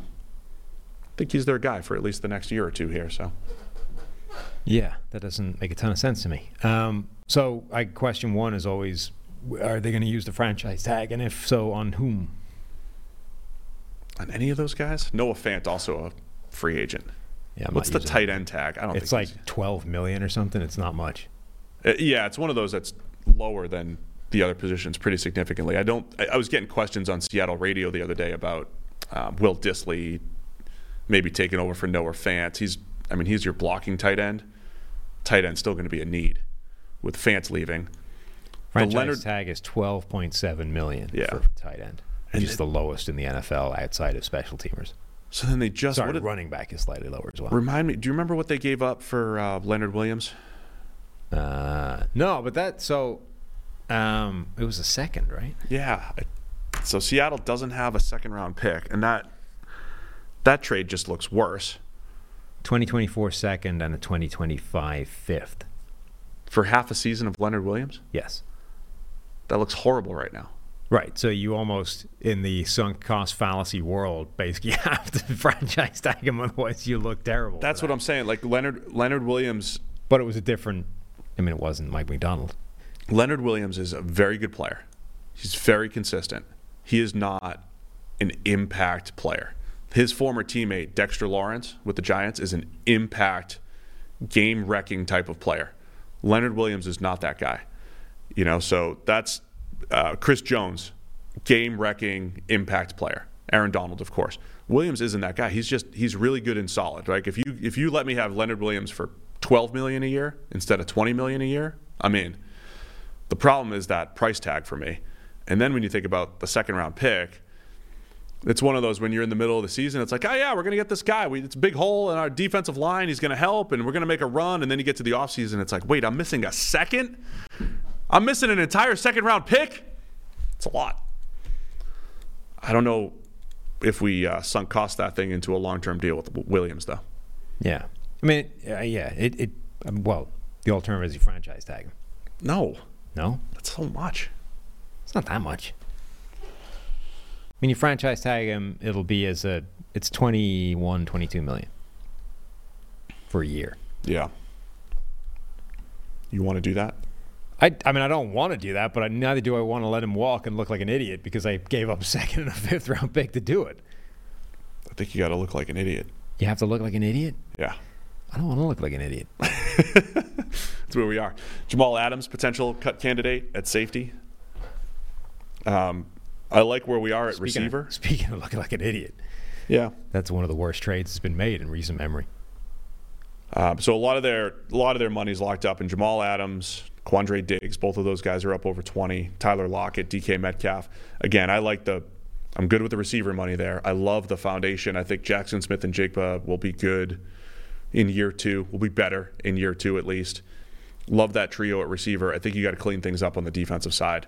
Um, so Macdonald, it, it's going to be interesting seeing what types of players he's coveting and, Yeah. and where he wants to go. But And I think Adams, to me though, I think you can move on from Leonard Williams, say it's over, and move on from Jamal Adams. But a guy like Adams also becomes interesting with Mike Macdonald coming in. It's like, what does what can Mike Macdonald create from Jamal Adams, who remember at the start of his career was seen as this like jack, like not even jack of all trades, a guy that could do it all at safety. He can play anywhere you want, from linebacker to cornerback. And make an impact everywhere. And then Seattle traded multiple first round picks for him. And it's like, oh no, he's just a disaster that can only play at linebacker and can't do that particularly well. Like, can does Mike Macdonald look at him as a really intriguing reclamation project, given what we've seen from him earlier in his career? Or does he look at him the same way everybody else and goes, I can't make any use of this in my defense? Weird career arc, yeah, for Jamal Adams, because uh, people questioned the trade at the time, Yeah. but that was that was when he was playing well too. Yes. Like if, he had played at the same level that he played with the Jets, it, it'd be easier to justify it before the the drop off there. Yeah, again, there's there's seven million in cap in cap savings if he gets cut. Um, it, I, am, I am with you though. Is in, intrigued with Yeah, Macdonald. and there's also almost 20 million in dead cap money if you get rid of. no, I know. I, I it. just wonder, like, he might be looking at Jamal Adams the same way as everybody else. When you turn on the tape, you're like, this guy can't play anywhere at the moment. Like, the closest I can battled injuries. all I can do with him is hide him at linebacker, and he's worse doing that than just a linebacker. So what am I doing here? Or he looks at Jamal Adams and says, "Look, earlier in his career, this guy could do everything. Like he can be my Kyle Hamilton in this defense if we get him fixed." I don't know. Uh, Jordyn Brooks, the other interesting one, former first round pick that is a free agent for Seattle, and he's he showed flashes through the years. He's been inconsistent too, but at the same time, by our numbers, Roquan Smith was very inconsistent until he went to Baltimore. Patrick Queen rejuvenated his career, at least to a point, as a former first round pick under Macdonald. I wonder if they try to bring a Jordyn Brooks back because he's a talented guy. He's just been again um, some coverage issues, pretty good against the run over the last couple years could be another. uh, uh, That's that's the intrigue I think with Seattle. It's it's like some reclamation projects on the current roster that could make the defense that much better. Yeah, and as much as corner is in a pretty good spot, like outside of corner, who can cover? Like they have two linebackers. Whether they if they bring back Jordyn Brooks, coverage is his weakness, and then you have Bobby Wagner, who the older he gets, the weaker his coverage ability gets, just Yeah. through age and decline. Um, and then I'm gonna. you know, I'm, I'm curious to see how much the the Michigan scheme, the Michigan Raven scheme, going across the NFL starts valuing linebackers. Yeah, and if it values them a lot, like where are Seattle getting their coverage linebackers from? Because Right. they don't really have any at the moment. Where's their uh, draft? So they're picking at 16. They don't have that second round pick, but they have 78 and 81. Those are both third rounders, right? Um, just look at the mock draft simulator. Seven total picks. What are your thoughts on Seattle at 16? Patrick Queen, by the way, he was a free agent. Like, Could bring Queen in. yeah.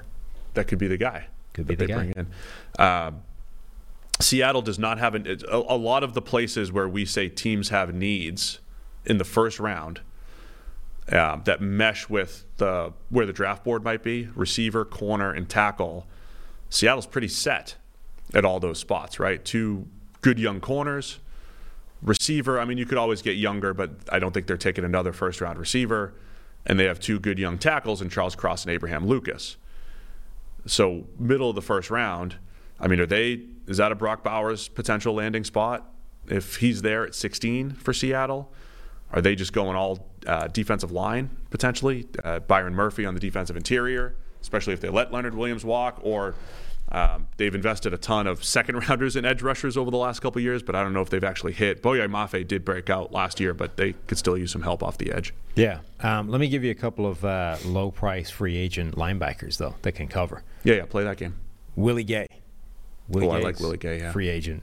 Stupid athleticism. Now, they've often used him more as like spy athleticism as opposed to coverage athleticism, but I think he can do that as well. He makes some of the. I, I always expect him to grade well in coverage because he makes ri- some ridiculous plays. Yeah. Um, so maybe he just needs the right system. Um, not that the system he's been in hasn't been good, but anyway. And then Tyrel Dodson is the other one who stepped in, played for Buffalo last year with all their linebackers getting hurt and graded stupidly well. Um, again, he's sort of undersized, got some good athleticism. Like either one or both of those guys coming into that uh, that linebacker core, I think would make it dramatically more athletic and versatile in coverage. Maybe you keep Bobby Wagner around for you know veteran mentorship, etc. But for very little money, I think you would have dramatically improved your ability to cover at that spot. I like it. You've, gi- you've given some good answers here. Um, Seattle, I'm going to go back to their first round pick.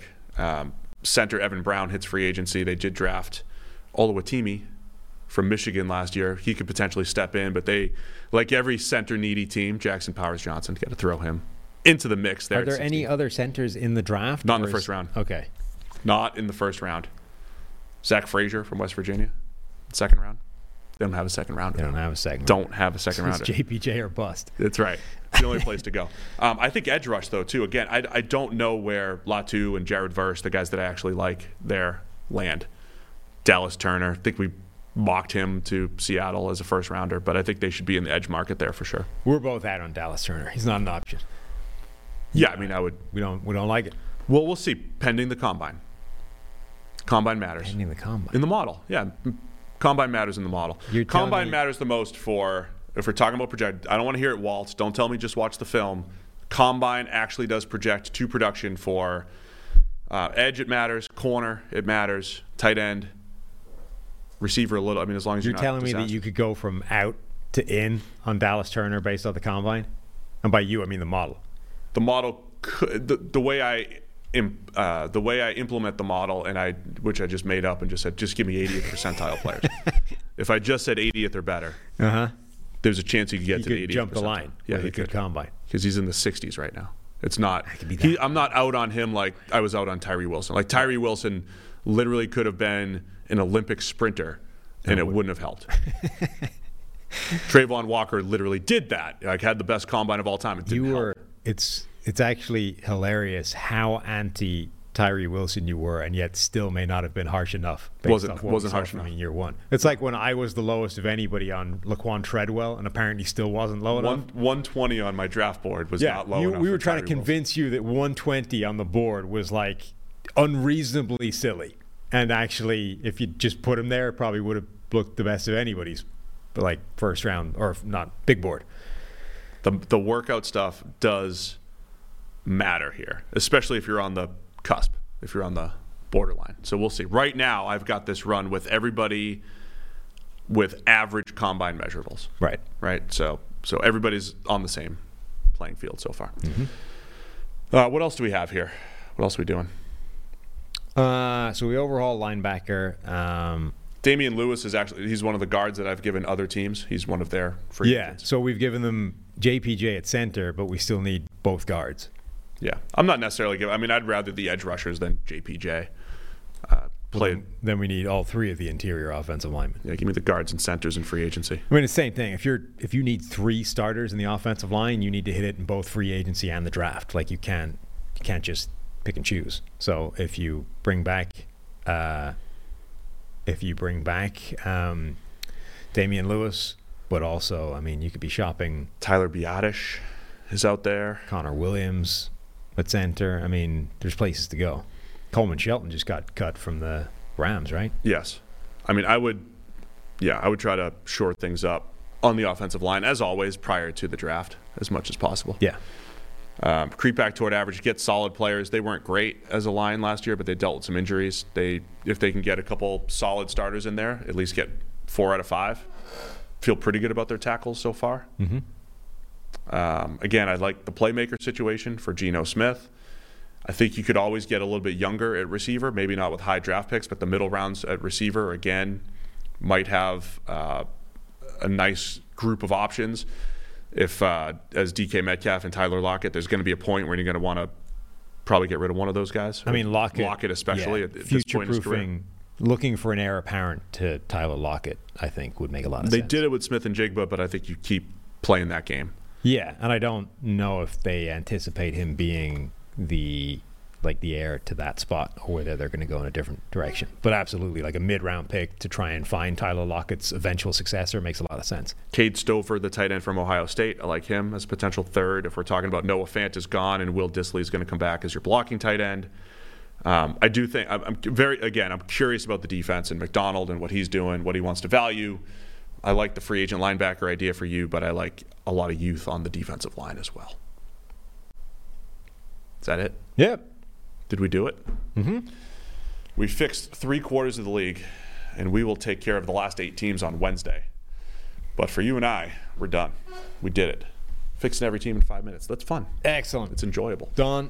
Uh, 30MDS is the promo code for th- uh, 30% off any PFF subscription right now. 30MDS over at PFF.com. Go check that out.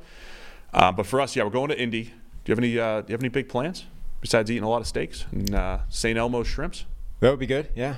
The uh, I don't the shrimp thing I think is overrated because the cocktail sauce is horseradish and I Yeah. hate horseradish. I don't need that. I just I like the shrimp itself, I don't have a problem. but I like the little yeah. pinch of it. It's not the heat that bothers me. It's the You just don't like it horseradish. Yeah. It's disgusting. Luckily, we get a bunch Should of other be stuff removed from the world. at our secret PFF party at St. Elmo's.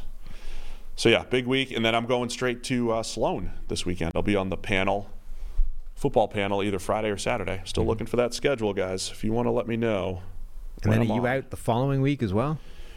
next? Week. Yeah, so I come home from Boston on Sunday, Right. and then Tuesday morning I'm flying to Mexico. Tuesday morning. So we have a Mexico. Monday show, and then you're out. Do I have to work on Monday Yeah, yeah. that week? Got to do it. Got to do it. Because then you only have to find people for two more shows. So we'll do a combine wrap up show. Yeah, on the Monday. Perfect. I'll have to it. rerun. I don't know if I'll have the data in time to have a rerun model. so we'll do a com- combine being- wrap up show. Yeah, you're being much more coy on the model this year anyway, so that's not a problem. I'm trying to be coy because, like, what if Tom wants it I this week? Know. What if the other GMs are like, man, I need it, I need the model. Part of my part of my process. I mean, it feels like you could still put out quite a lot of information to the public and still have the model to sell. No, of course, people, of course. You know, I mean, I'm, I'm gonna like once we do rankings and mock drafts and stuff like that, the information will come out. You'll get you'll get information on who Yeah. the best players are going to be. You'll get it. Um, anyway, uh, yeah. So I'll so I'll do that Monday show. Then I'm off to Mexico for a destination wedding. destination wedding. Yes. Uh, somebody's asking, are we doing a live show from the combine? From memory, we will not be doing anything live from the combine. We might be doing some things live from the combine, but there's been a it's been a snafu when it comes to table allocation uh, in Radio Row, in Media, whatever the hell they call that room with all the tables. Uh, we might not have one. Uh, or we might have to share some other person's, or we might be recording the whole damn thing from an Airbnb. At the moment, who knows? Can't wait to find out. I'll tell you what's happening though. Wednesday, you will magically be in here fixing every team in the South. Mul- yes, multiple people in the chat have complained that I haven't even mentioned the Stade Francais try that I sent you. I sent you the that try. The guy run the length of the field and like kicked. Oh, that was amazing. That was a great play. Yeah, see, even Steve saw it. Great play. That Uh-huh. was outstanding. There you go. Done. What do you mean? The people were People were about- expecting me to mention that like during the course of fixing a team. I'm not quite sure how even Yeah. I would have gotten there, but we've It's mentioned it. It's tough to like get off course and ramble more than we usually do when we've got you know five minutes. I think it's pretty easy, but usually my segues into rugby at least make tangential sense to Yeah. what we're talking about. That one wouldn't have, so we had to bring it up at the end. All right, we got to hit the road. Yeah, We appreciate everybody. Thanks to everybody for tuning in, and uh, just stay tuned for more uh, for more content this week. Who knows where it's coming from in Indy? content. All right, thanks to everybody for tuning in. We'll see you again on Wednesday with more PFF NFL podcast.